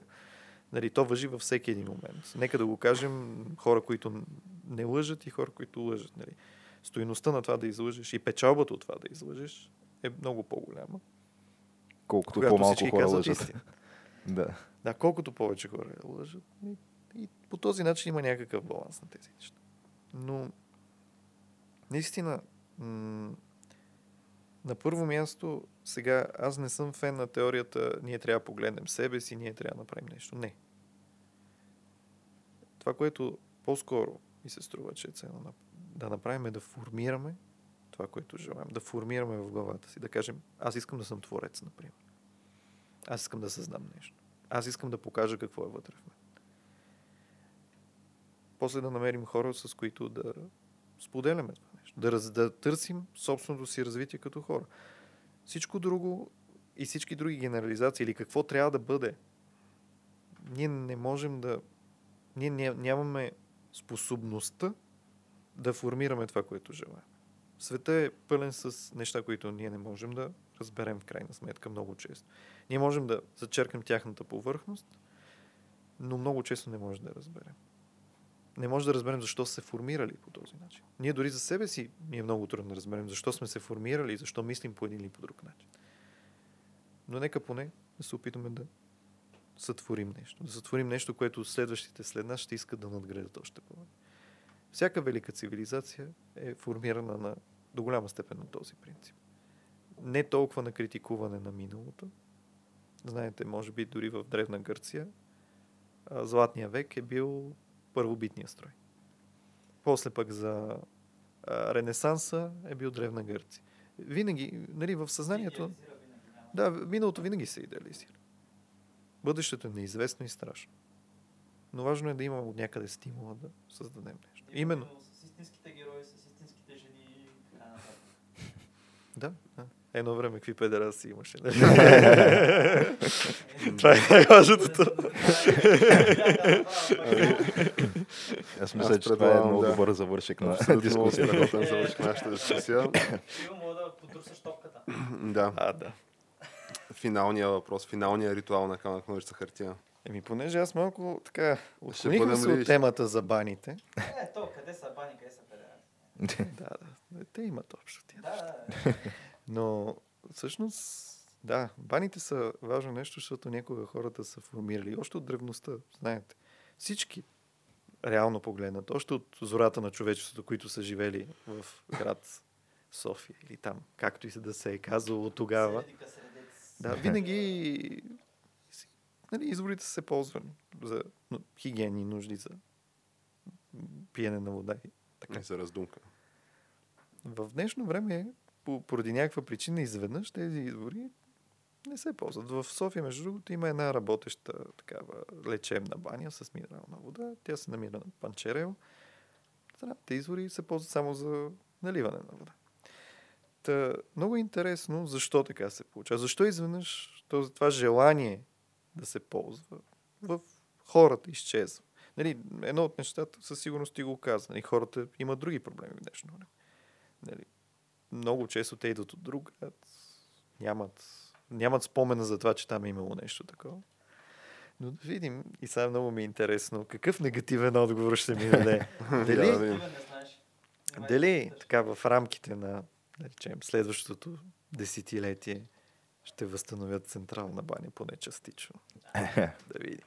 Дали ще, айде, дали ще- по-скоро, дали ще се възстанови необходимостта от хората на това да ползват природните източници на термална вода Да. за балнеология и дадостите на града да ги ползват ефективно. Да видим. О, много интересно. Изписа ми yes. Доста утвърдително бих казал. Доста нали? утвърдително. Ами, заслужава се да се положат усилия, според мен. Ето, щом вече е потвърдено, няма Да. какво стане. Много Всъщност- програмата от Европейския съюз е дошъл. Всъщност от термално нормално са една група дами, които всъщност искат да се къпят в баня. И аз начално си казах, Боже, няма научни аргументи, няма. После си казах, това е най-нормалното човешко желание. И слава Богу, че има хора като тях, които да се борят за това. Ми, дай Боже, повече такива будни млади хора. Които да имат влечение бани. мен. Точно така. А може и това да доведе до себе си и до нови нали, песни във възхвала на българската баня. Понеже тя е българската баня, както добре знаем, тя си е част от а, изконната българска култура, нали, която ние, въпреки че малко или много опровергахме, а, нали, все пак е до някъде, поне на нашото поколение. Аз мисля, че. По-въздействаща песен за баня от ох, баня, ох, кеф не може да бъде измислена никога. Там сме достигнали просто върха вече. Само ще ви кажа, че всички бебета харесват толкова баня окей. Е, няк, тя някак си просто натурално ти идва. Те, те ти я запяват и баня. И веднага го усещаш, да. е Добре, започнахме да пеем чалги, така че, приятели. Да, надявам се ви е харесала много нашата дискусия днес с а, нашия приятел Иво Анев, економист. и не само. А, който ни е харесал, може да ни последва в а, Facebook, Twitter, Instagram, а, YouTube, а, SoundCloud и VBox, както и Facebook страницата на Иво, която се казва Клуб Клуб Смисъл. смисъл. Да. А, може да бъде намерена в а, Facebook и други канали за това. Е, във Фейсбук. където да, може да се поинтересувате за а, физическите дискусии, които редовно се случват на интересни места в София с интересни събеседници. Да. И до следващия път. И да, до нови срещи.